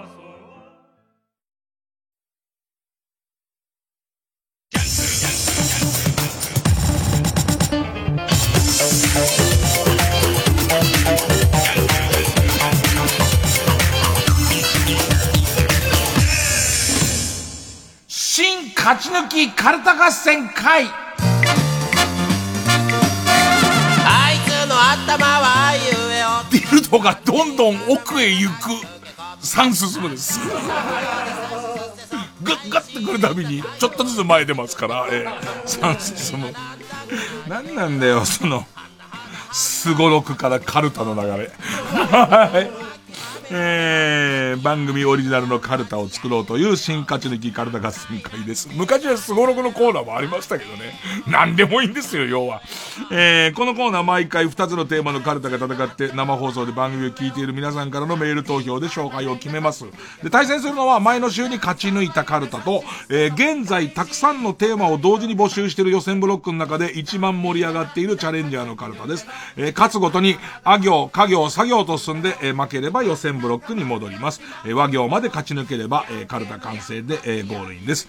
で、同じところで3連敗するとテーマは消滅になります。えー、今週の対戦カード。まずは現在勝ち抜き中の、えー、こちらです。えー、ボキャブラ天国や、ボキャブラ天国やエンタの神様、えー、お笑いの賞レースなどで芸人につけられるキャッチフレーズをすべての有名人につけてあげようというテーマの、有名人キャッチフレーズカルタ。えーデビュー戦勝って、家業。えー、そして、えー、対する予選ブロックから登場のカルタは、あなたのセブンルールの中でも取ってつけた感の強い6番目のルールがテーマの、俺のセブンルール6番目カルタ。ねえー、6週ぶりの登場で、えー、今週は、な行です。セブンルール自体を見てないな。若林くんが離れてからずっと撮ってはあるけど、全然見てないな。最近誰が出てんのかなさあ行きましょう。えー、まずはこちら。有名人キャッチフレーズカルタ。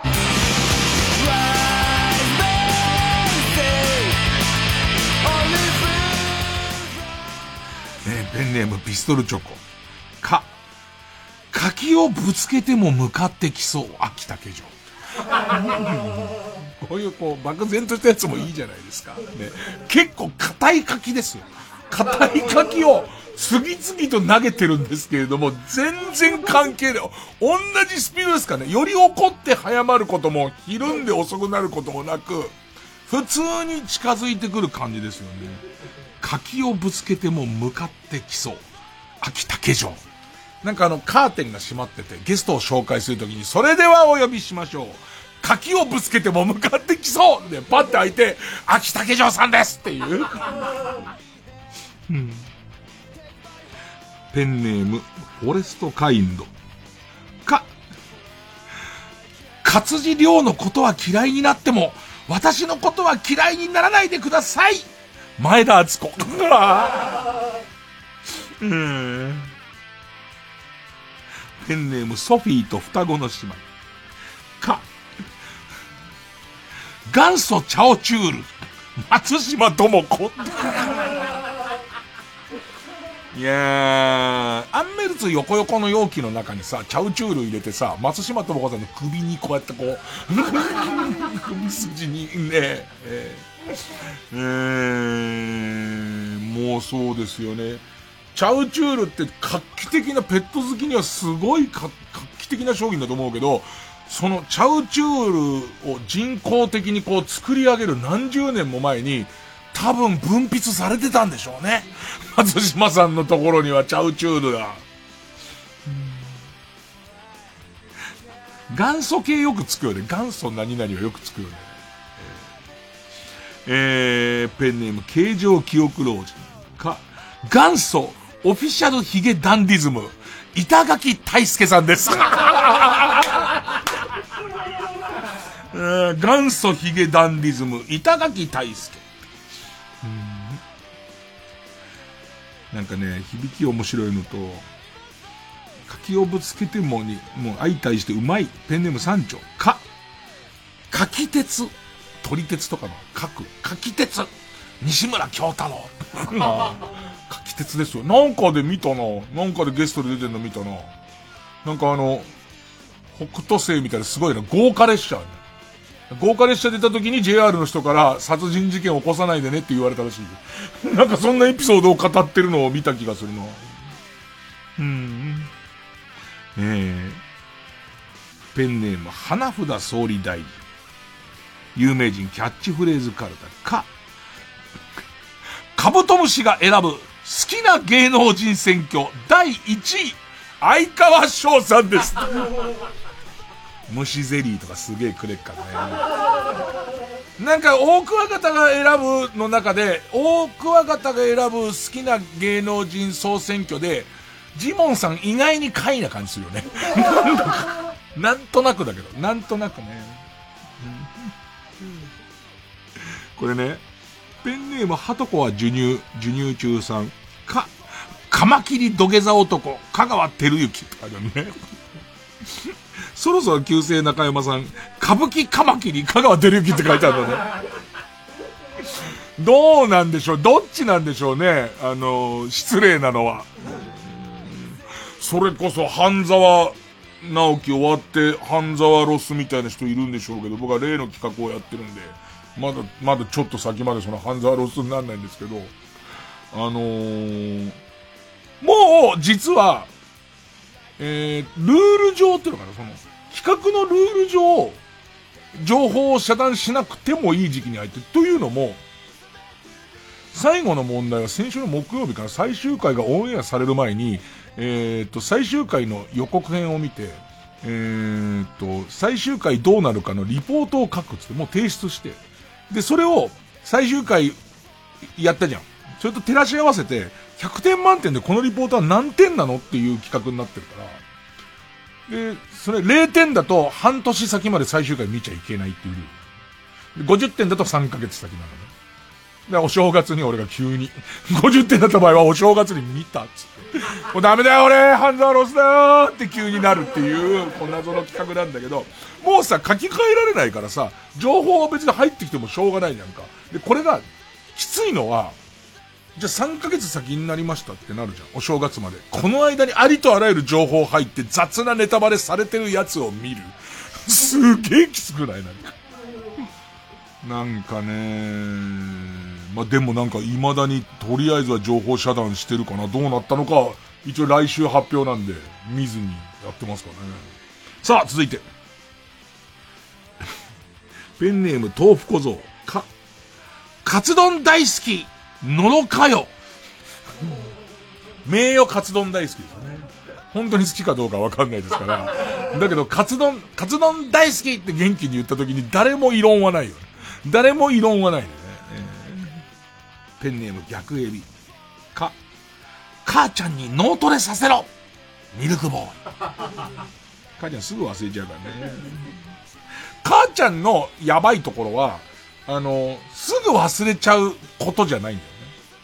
あのじゃないって言っちゃうとこだよね、逆に。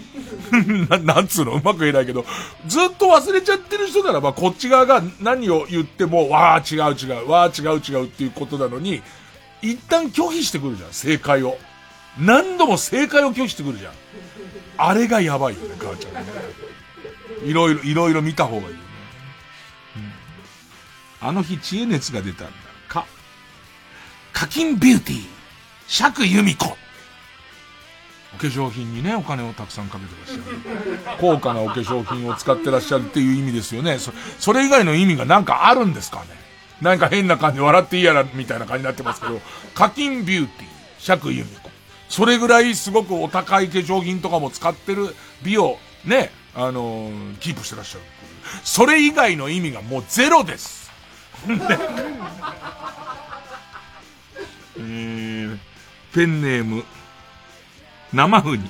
か、隠れていたら出てこられなくなったのひょっこりはん。ねえ。ひょっこりはんずいぶん隠れてるね。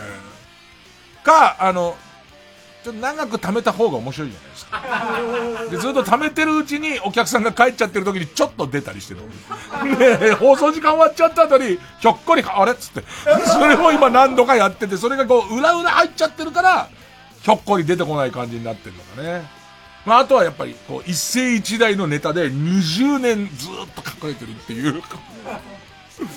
2000、な、2030年、40年ぐらいのとこに急にひょこって出てくる。で、そこはもう生物の死に絶えた地球っていう、その感じですよね。うん。えー、ペンネーム、ハトコは授乳中。金玉全部で30個、 EXILE。いいよね。男らしさみたいのが出てるじゃん。男のこう熱気がムンムンしてるとこが出てますから、金玉全部で30個っていう。あでもね、来ましたよ。ペンネーム素晴らしい色。き、金玉サンダース。 EXILE。ダースもいいね。ダースもいいよね。ええー、正確には15人だから、やっぱり30個のがあってんだろうな、きっとな。サンダースはないんだろうな、きっとな。えー、汚い手でいじりました。有名人キャッチフレーズから。き、キリンが来る前に警察来た沢尻エリカ。ねえ。もうなんか懐かしいね。もはや、ものすごい前の出来事みたいだね。うん、春亭いいお肉。き、木下ゆきなの再来。木下ゆきな。また来るっていう。すげえわかるよね。ほとぼり冷めた頃に絶対来るもんね。木下ゆきなの再来、木下ゆきな。ペンネーム、カヌー小木マロ、キ、キングダム制圧、小島瑠璃子。すごいよね。キングダムの上を今行こうとしてますから。向こうがどんどん色を塗り替えてる間に、その色を塗り替えてますから。小島瑠璃子。釧路ダンディ、今日はいつもより多めに回しております。エグザイル。えー、ペンネームラッチャン。キ、キングオブクンニ、いじり岡田。キングオブコントは出てないんですけど、キングオブクンニの方は出てますからね。早いですから。とても早いですからね。えー、汚い手でいじりました。金、金玉いっぱいあるの金玉キャンプバイキングいいね。ハトコは授乳中、今日好調ですね。き、きな粉をまぶせばギリ食えそう。ボル塾の黄色。ボル塾のあいつ、なんかきな粉をまぶせばなんとか食えそうだね。なんとかいけそうだね。うん、えー、ペンネーム昨日から捻挫。き、騎乗位マスター。竹豊。ペンネームなんだこの鳥。く、く、熊切あさみの元彼の嫁の元旦那、陣内智則。うまいね。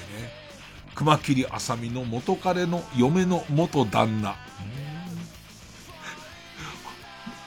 えー、小栗旬筋太郎、く、苦節三年、寺田心。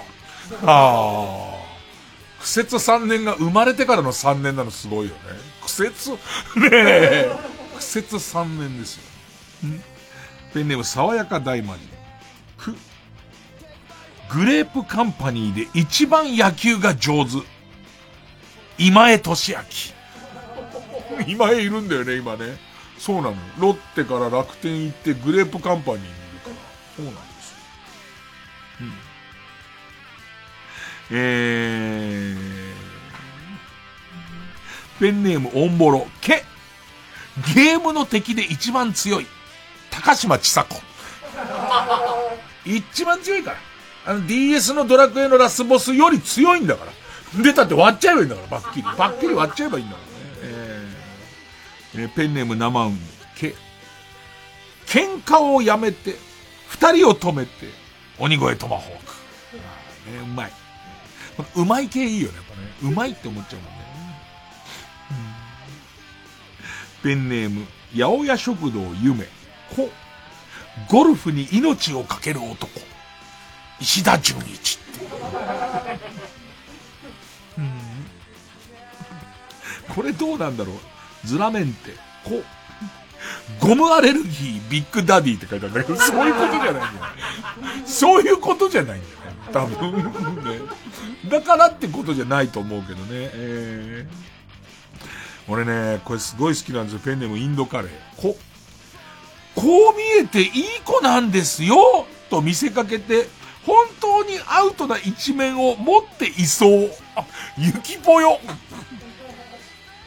なんかね、ゆきぽよあ、会いましたよ。よく会いますけど、すごいいい子なんですよ。で、見た目チャラいのにもかかわらず、実は芯の通ったいい子じゃないっていう、で、みんなが油断したところに、それ？は それはっていうね。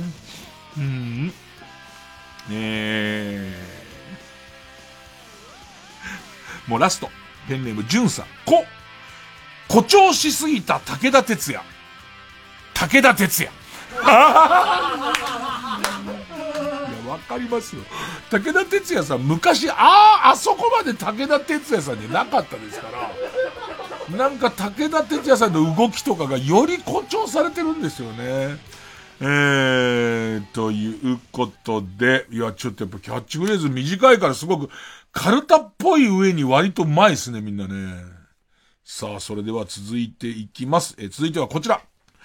俺のセブンルール6番目カルタ。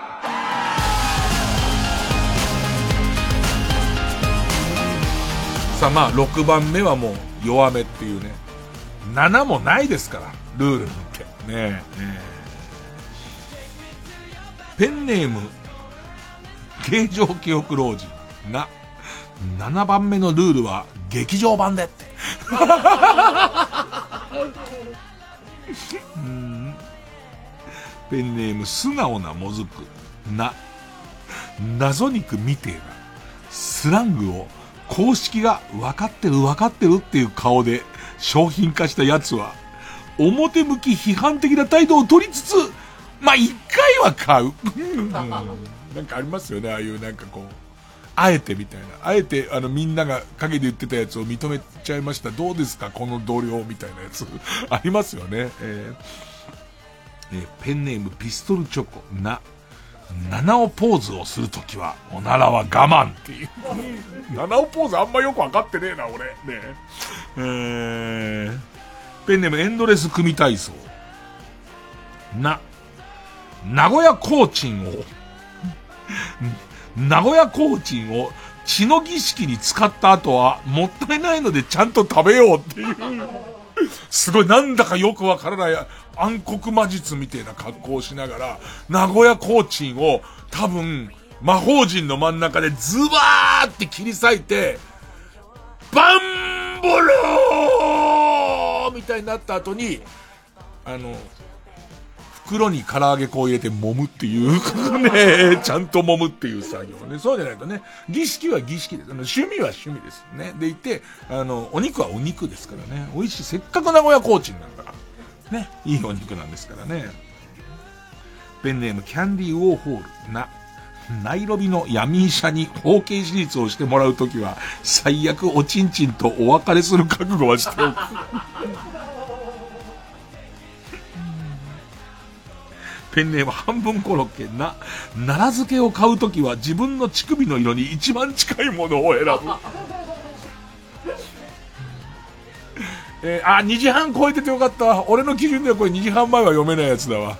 えー、ペンネームインドカレーな、梨汁ブッシャーと絶叫しながら潮吹きする女との関係は、その夜限りにって書いてある。すごいね。うーん、梨汁ブッシャーって言いながら、バカじゃねえ。バカじゃねえの、本当に。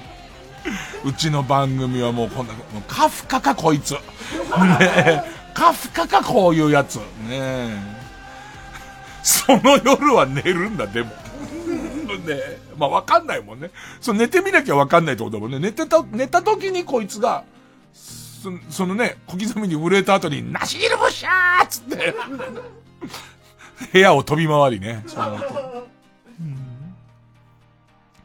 えー、ペンネームポンポン板尾に、西野昭弘のオンラインサロンに入っていることを他人に言わない。うん、スズムシ食べた。2、人間っていいなを聞くときは、マッドサイエンティストに作り出された醜いモンスター目線で、いいな、いいな、人間っていいな、の歌い方ですよね。右左に揺れながらね。月曜から昼酒。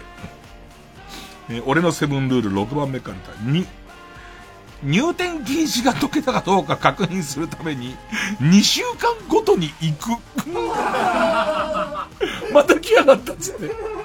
2週間短いんじゃないのね。うーん。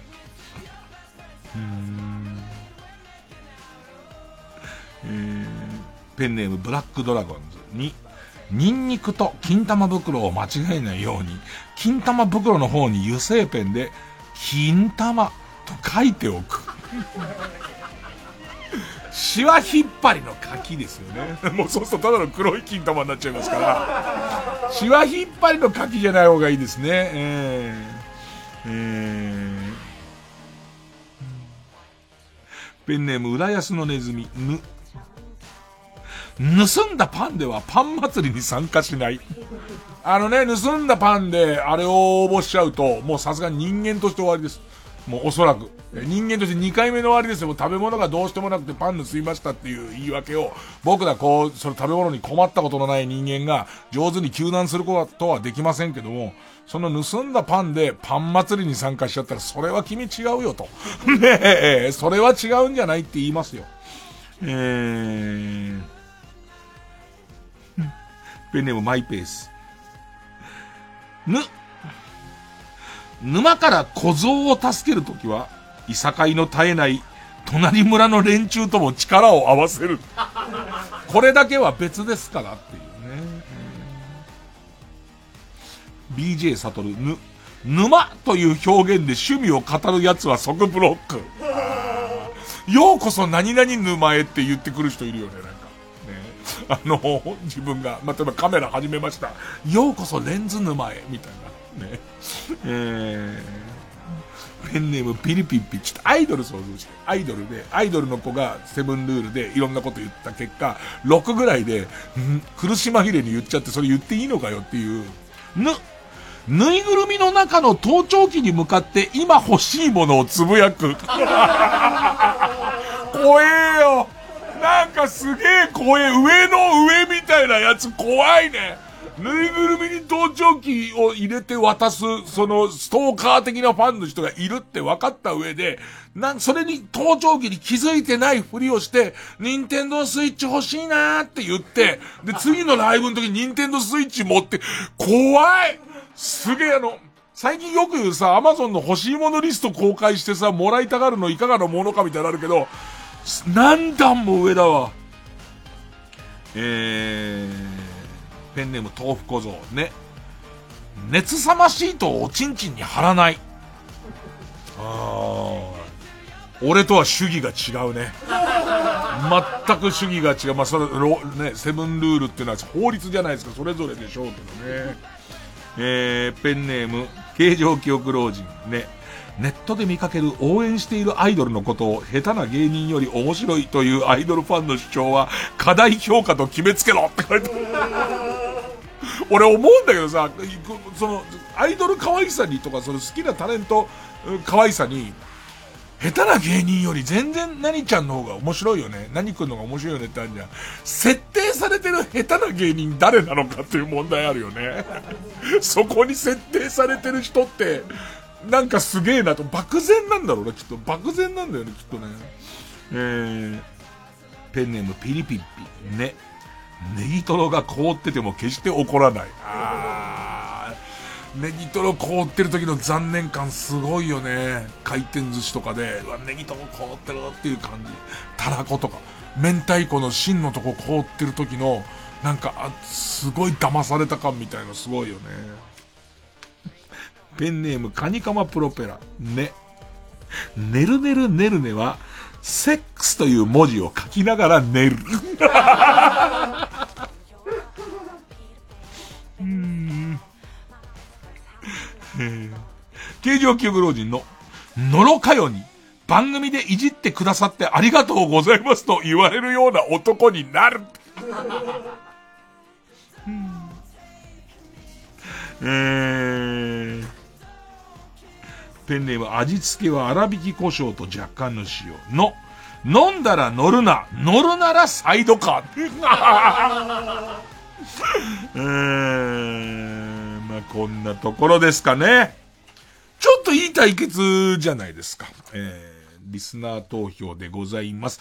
え勝ったと思う方のカルタが有名人キャッチフレーズカルタならメールです。メールの件名に漢字で有名人。件名に有名人。えー俺のセブンルール6番目カルタが勝ったと思ったらメールの件名にカタカナでセブン、セブンと書いてください。で、メールの本文に住所、氏名、年齢、電話番号を書いてこれからかかる曲の間に送ってください。投票は1人1回で抽選で3名様にバカ力カードをプレゼントします。えーメールアドレスはいつものやつです。baka.tbs.co.jp baka.tbs.co.jp です。えー、すべてアルファベット小文字です。ほんでいきますね、曲、真心ブラザーズで、えー、炎、受付開始。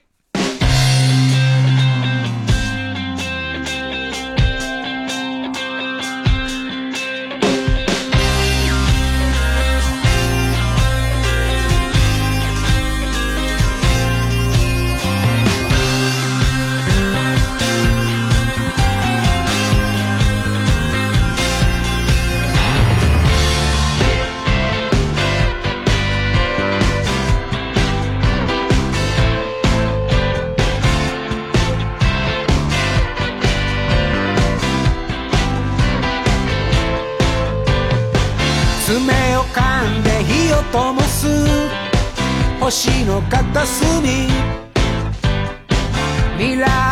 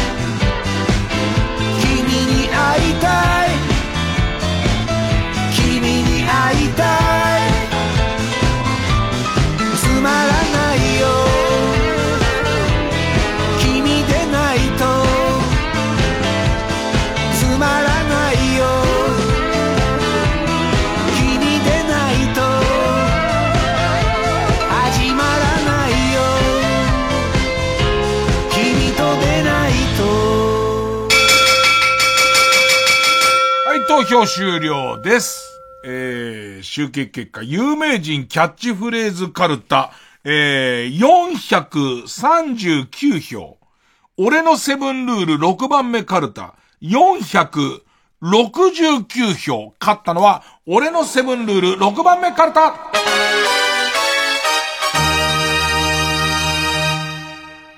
さあ、ということで、えー、勝った俺のセブンルール6番目カルタはハ行ですで。負けた、えー、有名人キャッチフレーズカルタは予選ブロック戻ります。えー、引き続き家業の募集になります。えー、本日対戦相手いきましょう。こちら。ギャグリサイクル芸人再生工場カルタ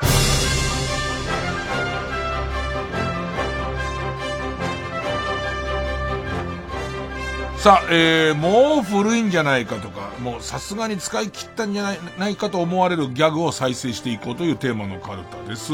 えーと、作業ね。作業。ね。最初にその芸人の名前書いて、で、その後にギャグを書くっていうことですね。えー、ペンネーム、ヒメルテア、例題です。えスギちゃん。し、しじみ週間を注文したけど、もう一箱分、無料分は、断ったぜ。ワイルドだろ？しじみ習慣で体をケアしてる点でワイルドではないけど、そんなにワイルドなことではないけどね。えー、ペンネーム大自然守る。いつもここから。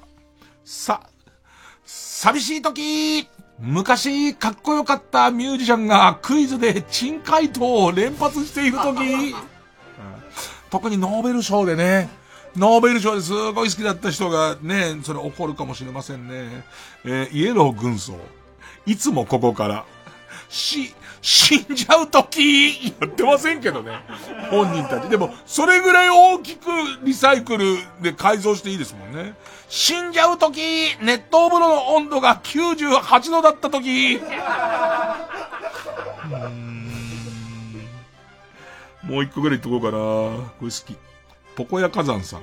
ザ・パンチ。ね死んでのね。し、シルキードライだけ持って南極旅行行ってって。えー、ということで次回の対戦カード。俺のセブンルール6番目カルタはハ行です。えー、そして、えー、ギャグリサイクル芸人再生工場カルタは作業です。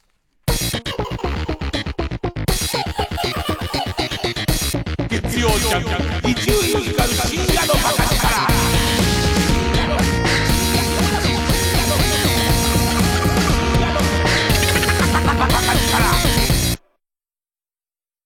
三井住友信託銀行主催 TBS ラジオ公演「私遺産」忘れられない人がいる。残しておきたいものがある。守り続けたいことがある。あなたが誰かに伝え残したい人、物、ことを400字でご応募ください。締め切りは11月30日。私遺産で検索。アートアクアリウム美術館が日本橋にオープン。夏の風物詩として愛されてきたアートアクアリウムが年間を通じ美しい金魚の生命を五感で楽しめる演出を施し来るたびに新しい発見をお届け。詳しくはアートアクアリウムで検索してください。毎週金曜夜12時からのマイナビラフターナイトでは今注目の若手芸人を紹介しています。ゴジラとメカゴジラだ バカ!ダブルパチンコ!マイナビラフターナイトは毎週金曜夜12時から。月曜ジャン光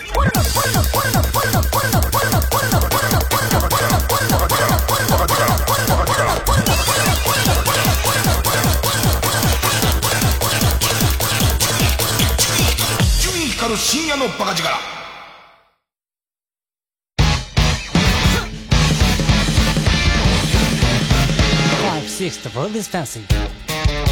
ここでユニゾンスクエアガーデンの「世界はファンシー」をお聴きください。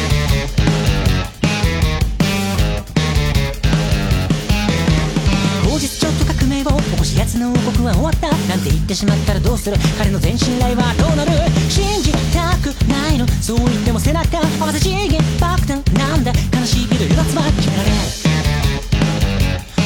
い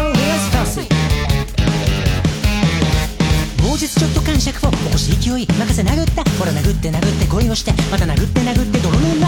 めちゃってなってる。のは何色した有機物だっけ？愛だ愛だ愛だなんかギギア切っちゃった。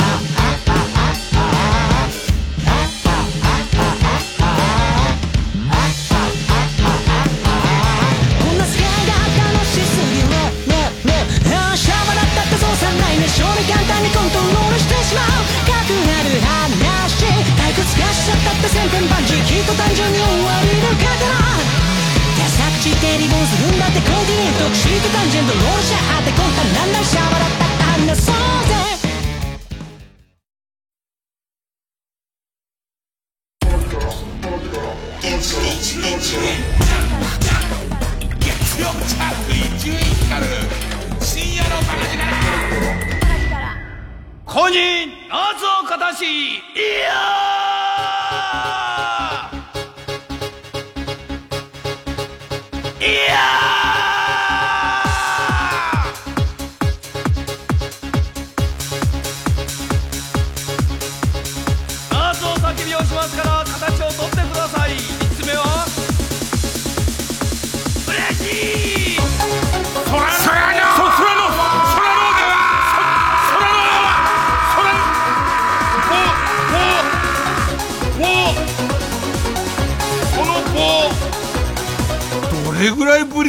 空の輪は夏だからやろうか久しぶりにって言ったのが去年の夏なのか一昨年の夏なのかもうわかんないんですけどもまあまあなんか脳みそがうっかりしちゃったようなこと経験を書いてくださいっていう。で、しかもね、すごい長い間これ読もうこれ読もうとってあるから、何度も要するに今日やろっかな、つって、もう一回見て、でいて、いや結局やんないから戻してみたこうやってるうちに、読んだか読まないかが逆、空のっぽくなってくんですけど、まあ初めての方も多そうですから、えー、ペンネーム3匹の小西。えー僕には昔から頭でよく考えてしまうことがあります。まあ、昔から頭でよく考えてしまうことがあります。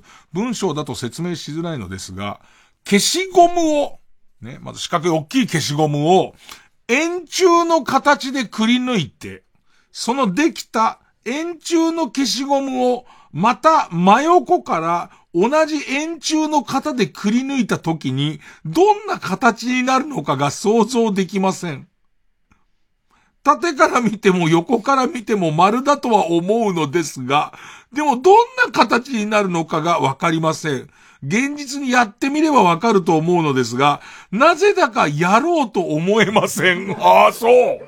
でもでも確かに、これ想像するだけじゃ、なんとなくわかんないね。あの、残ってる方はわかるじゃん。なんかその、筒状のもので押し切って、それを横からやった時の、その、中に入ってる方で、筒の中からコロンって出る方でしょ？わ、やれよ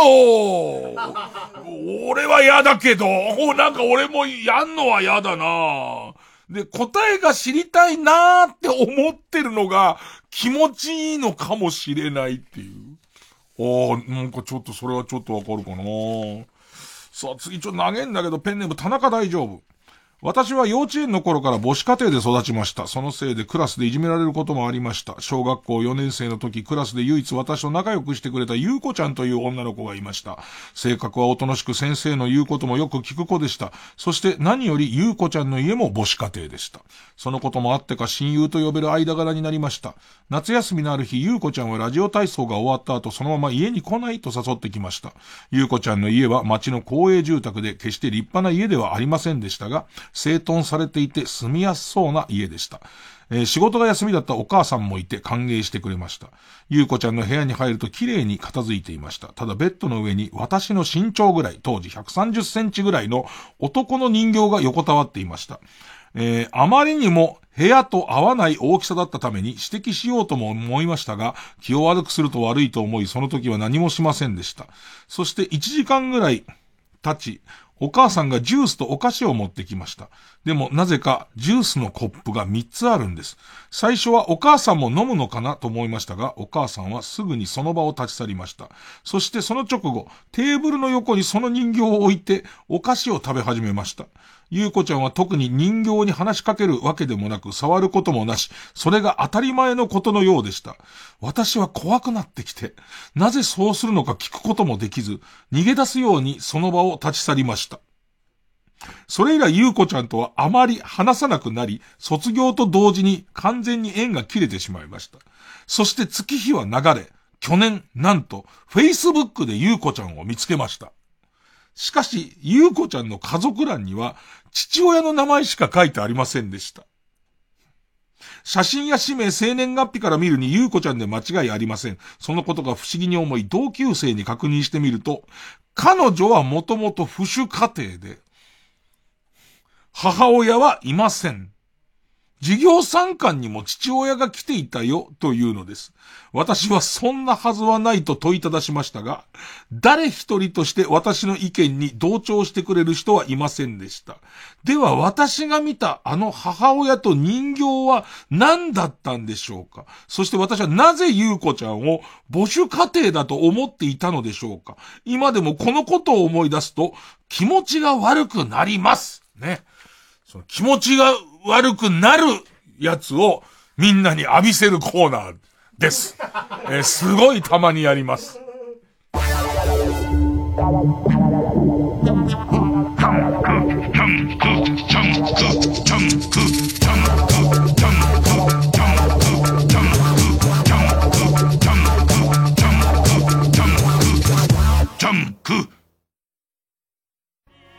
TBS ラジオ公演ミュージカル生きるが再び戻ってきます。市村正親です。加賀武史です。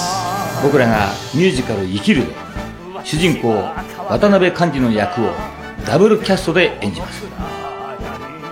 当時不治の病とされていた胃がんになり死んだように生きていたこれまでの人生を悔い自分の残りの人生をかけて市民のため未来の子供たちのために小さな公園を作るという物語です、えー、こういう時代ではありますが少しでも皆様と心を通わせるいい舞台になることをお誓いします。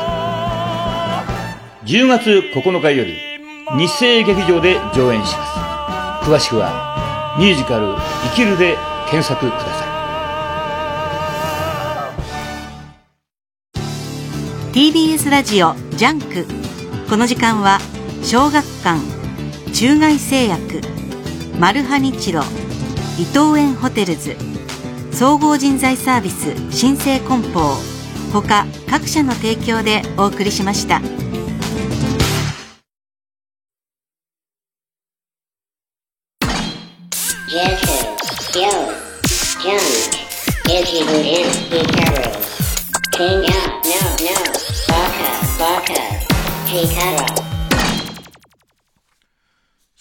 じゃあ、まあ、時間のある限り少し面白い言っておきましょうかね。えー、ペンネームムッシュ。トランプ大統領に似ている政治家。宇野首相。うん、これぐらい面白いけば大丈夫です。あの、今、音にはなんなかったんですけど、割と周りのみんながニコッとしましたね。これぐらいなんですよ。少し面白いに過度なものを期待しちゃダメなんですよね。え、ペンネーム大自然守る。少し面白い。フワちゃん。フワちゃんは相手を呼び捨てにするのに自分の芸名にちゃんを入れてるのはずるい。ああほんとだだってわかんない。伊集院伊集院って言うのに、自分はもう自動的にフワちゃんって呼ばれるような、フワだよね。フワじゃないとダメだよね。あ、ほんとだ。えー、ペンネームケイちゃんさんです。深夜のバカ力、深夜のバカ力から、紙に包まれた鬼のブローチみたいなものが送られてきていて、紙の内側に、能登の鬼と書かれていた夢を見ました。ありがとうございました。あ、届いた能登の夢。じゃあ、あと4種類でコンプリートじゃん。ねえ、だから毎日、え、能登の夢以外何あるんだろうっていうのを頭にずっと浮かべてたら、おそらく次のやつ、今日の夜次のやつ食うんじゃないの？え、の、能登の鬼か。鬼は1個だけだからね。全部で5種類あるけどね。ええ。じゃあ、皆さんのお家にも届くといいですね。おやすみなさい。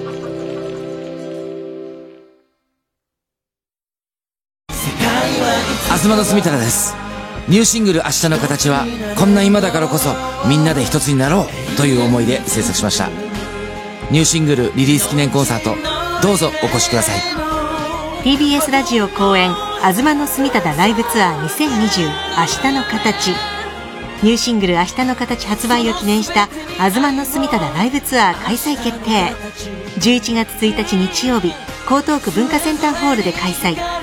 チケットは各プレイガイドで絶賛販売中。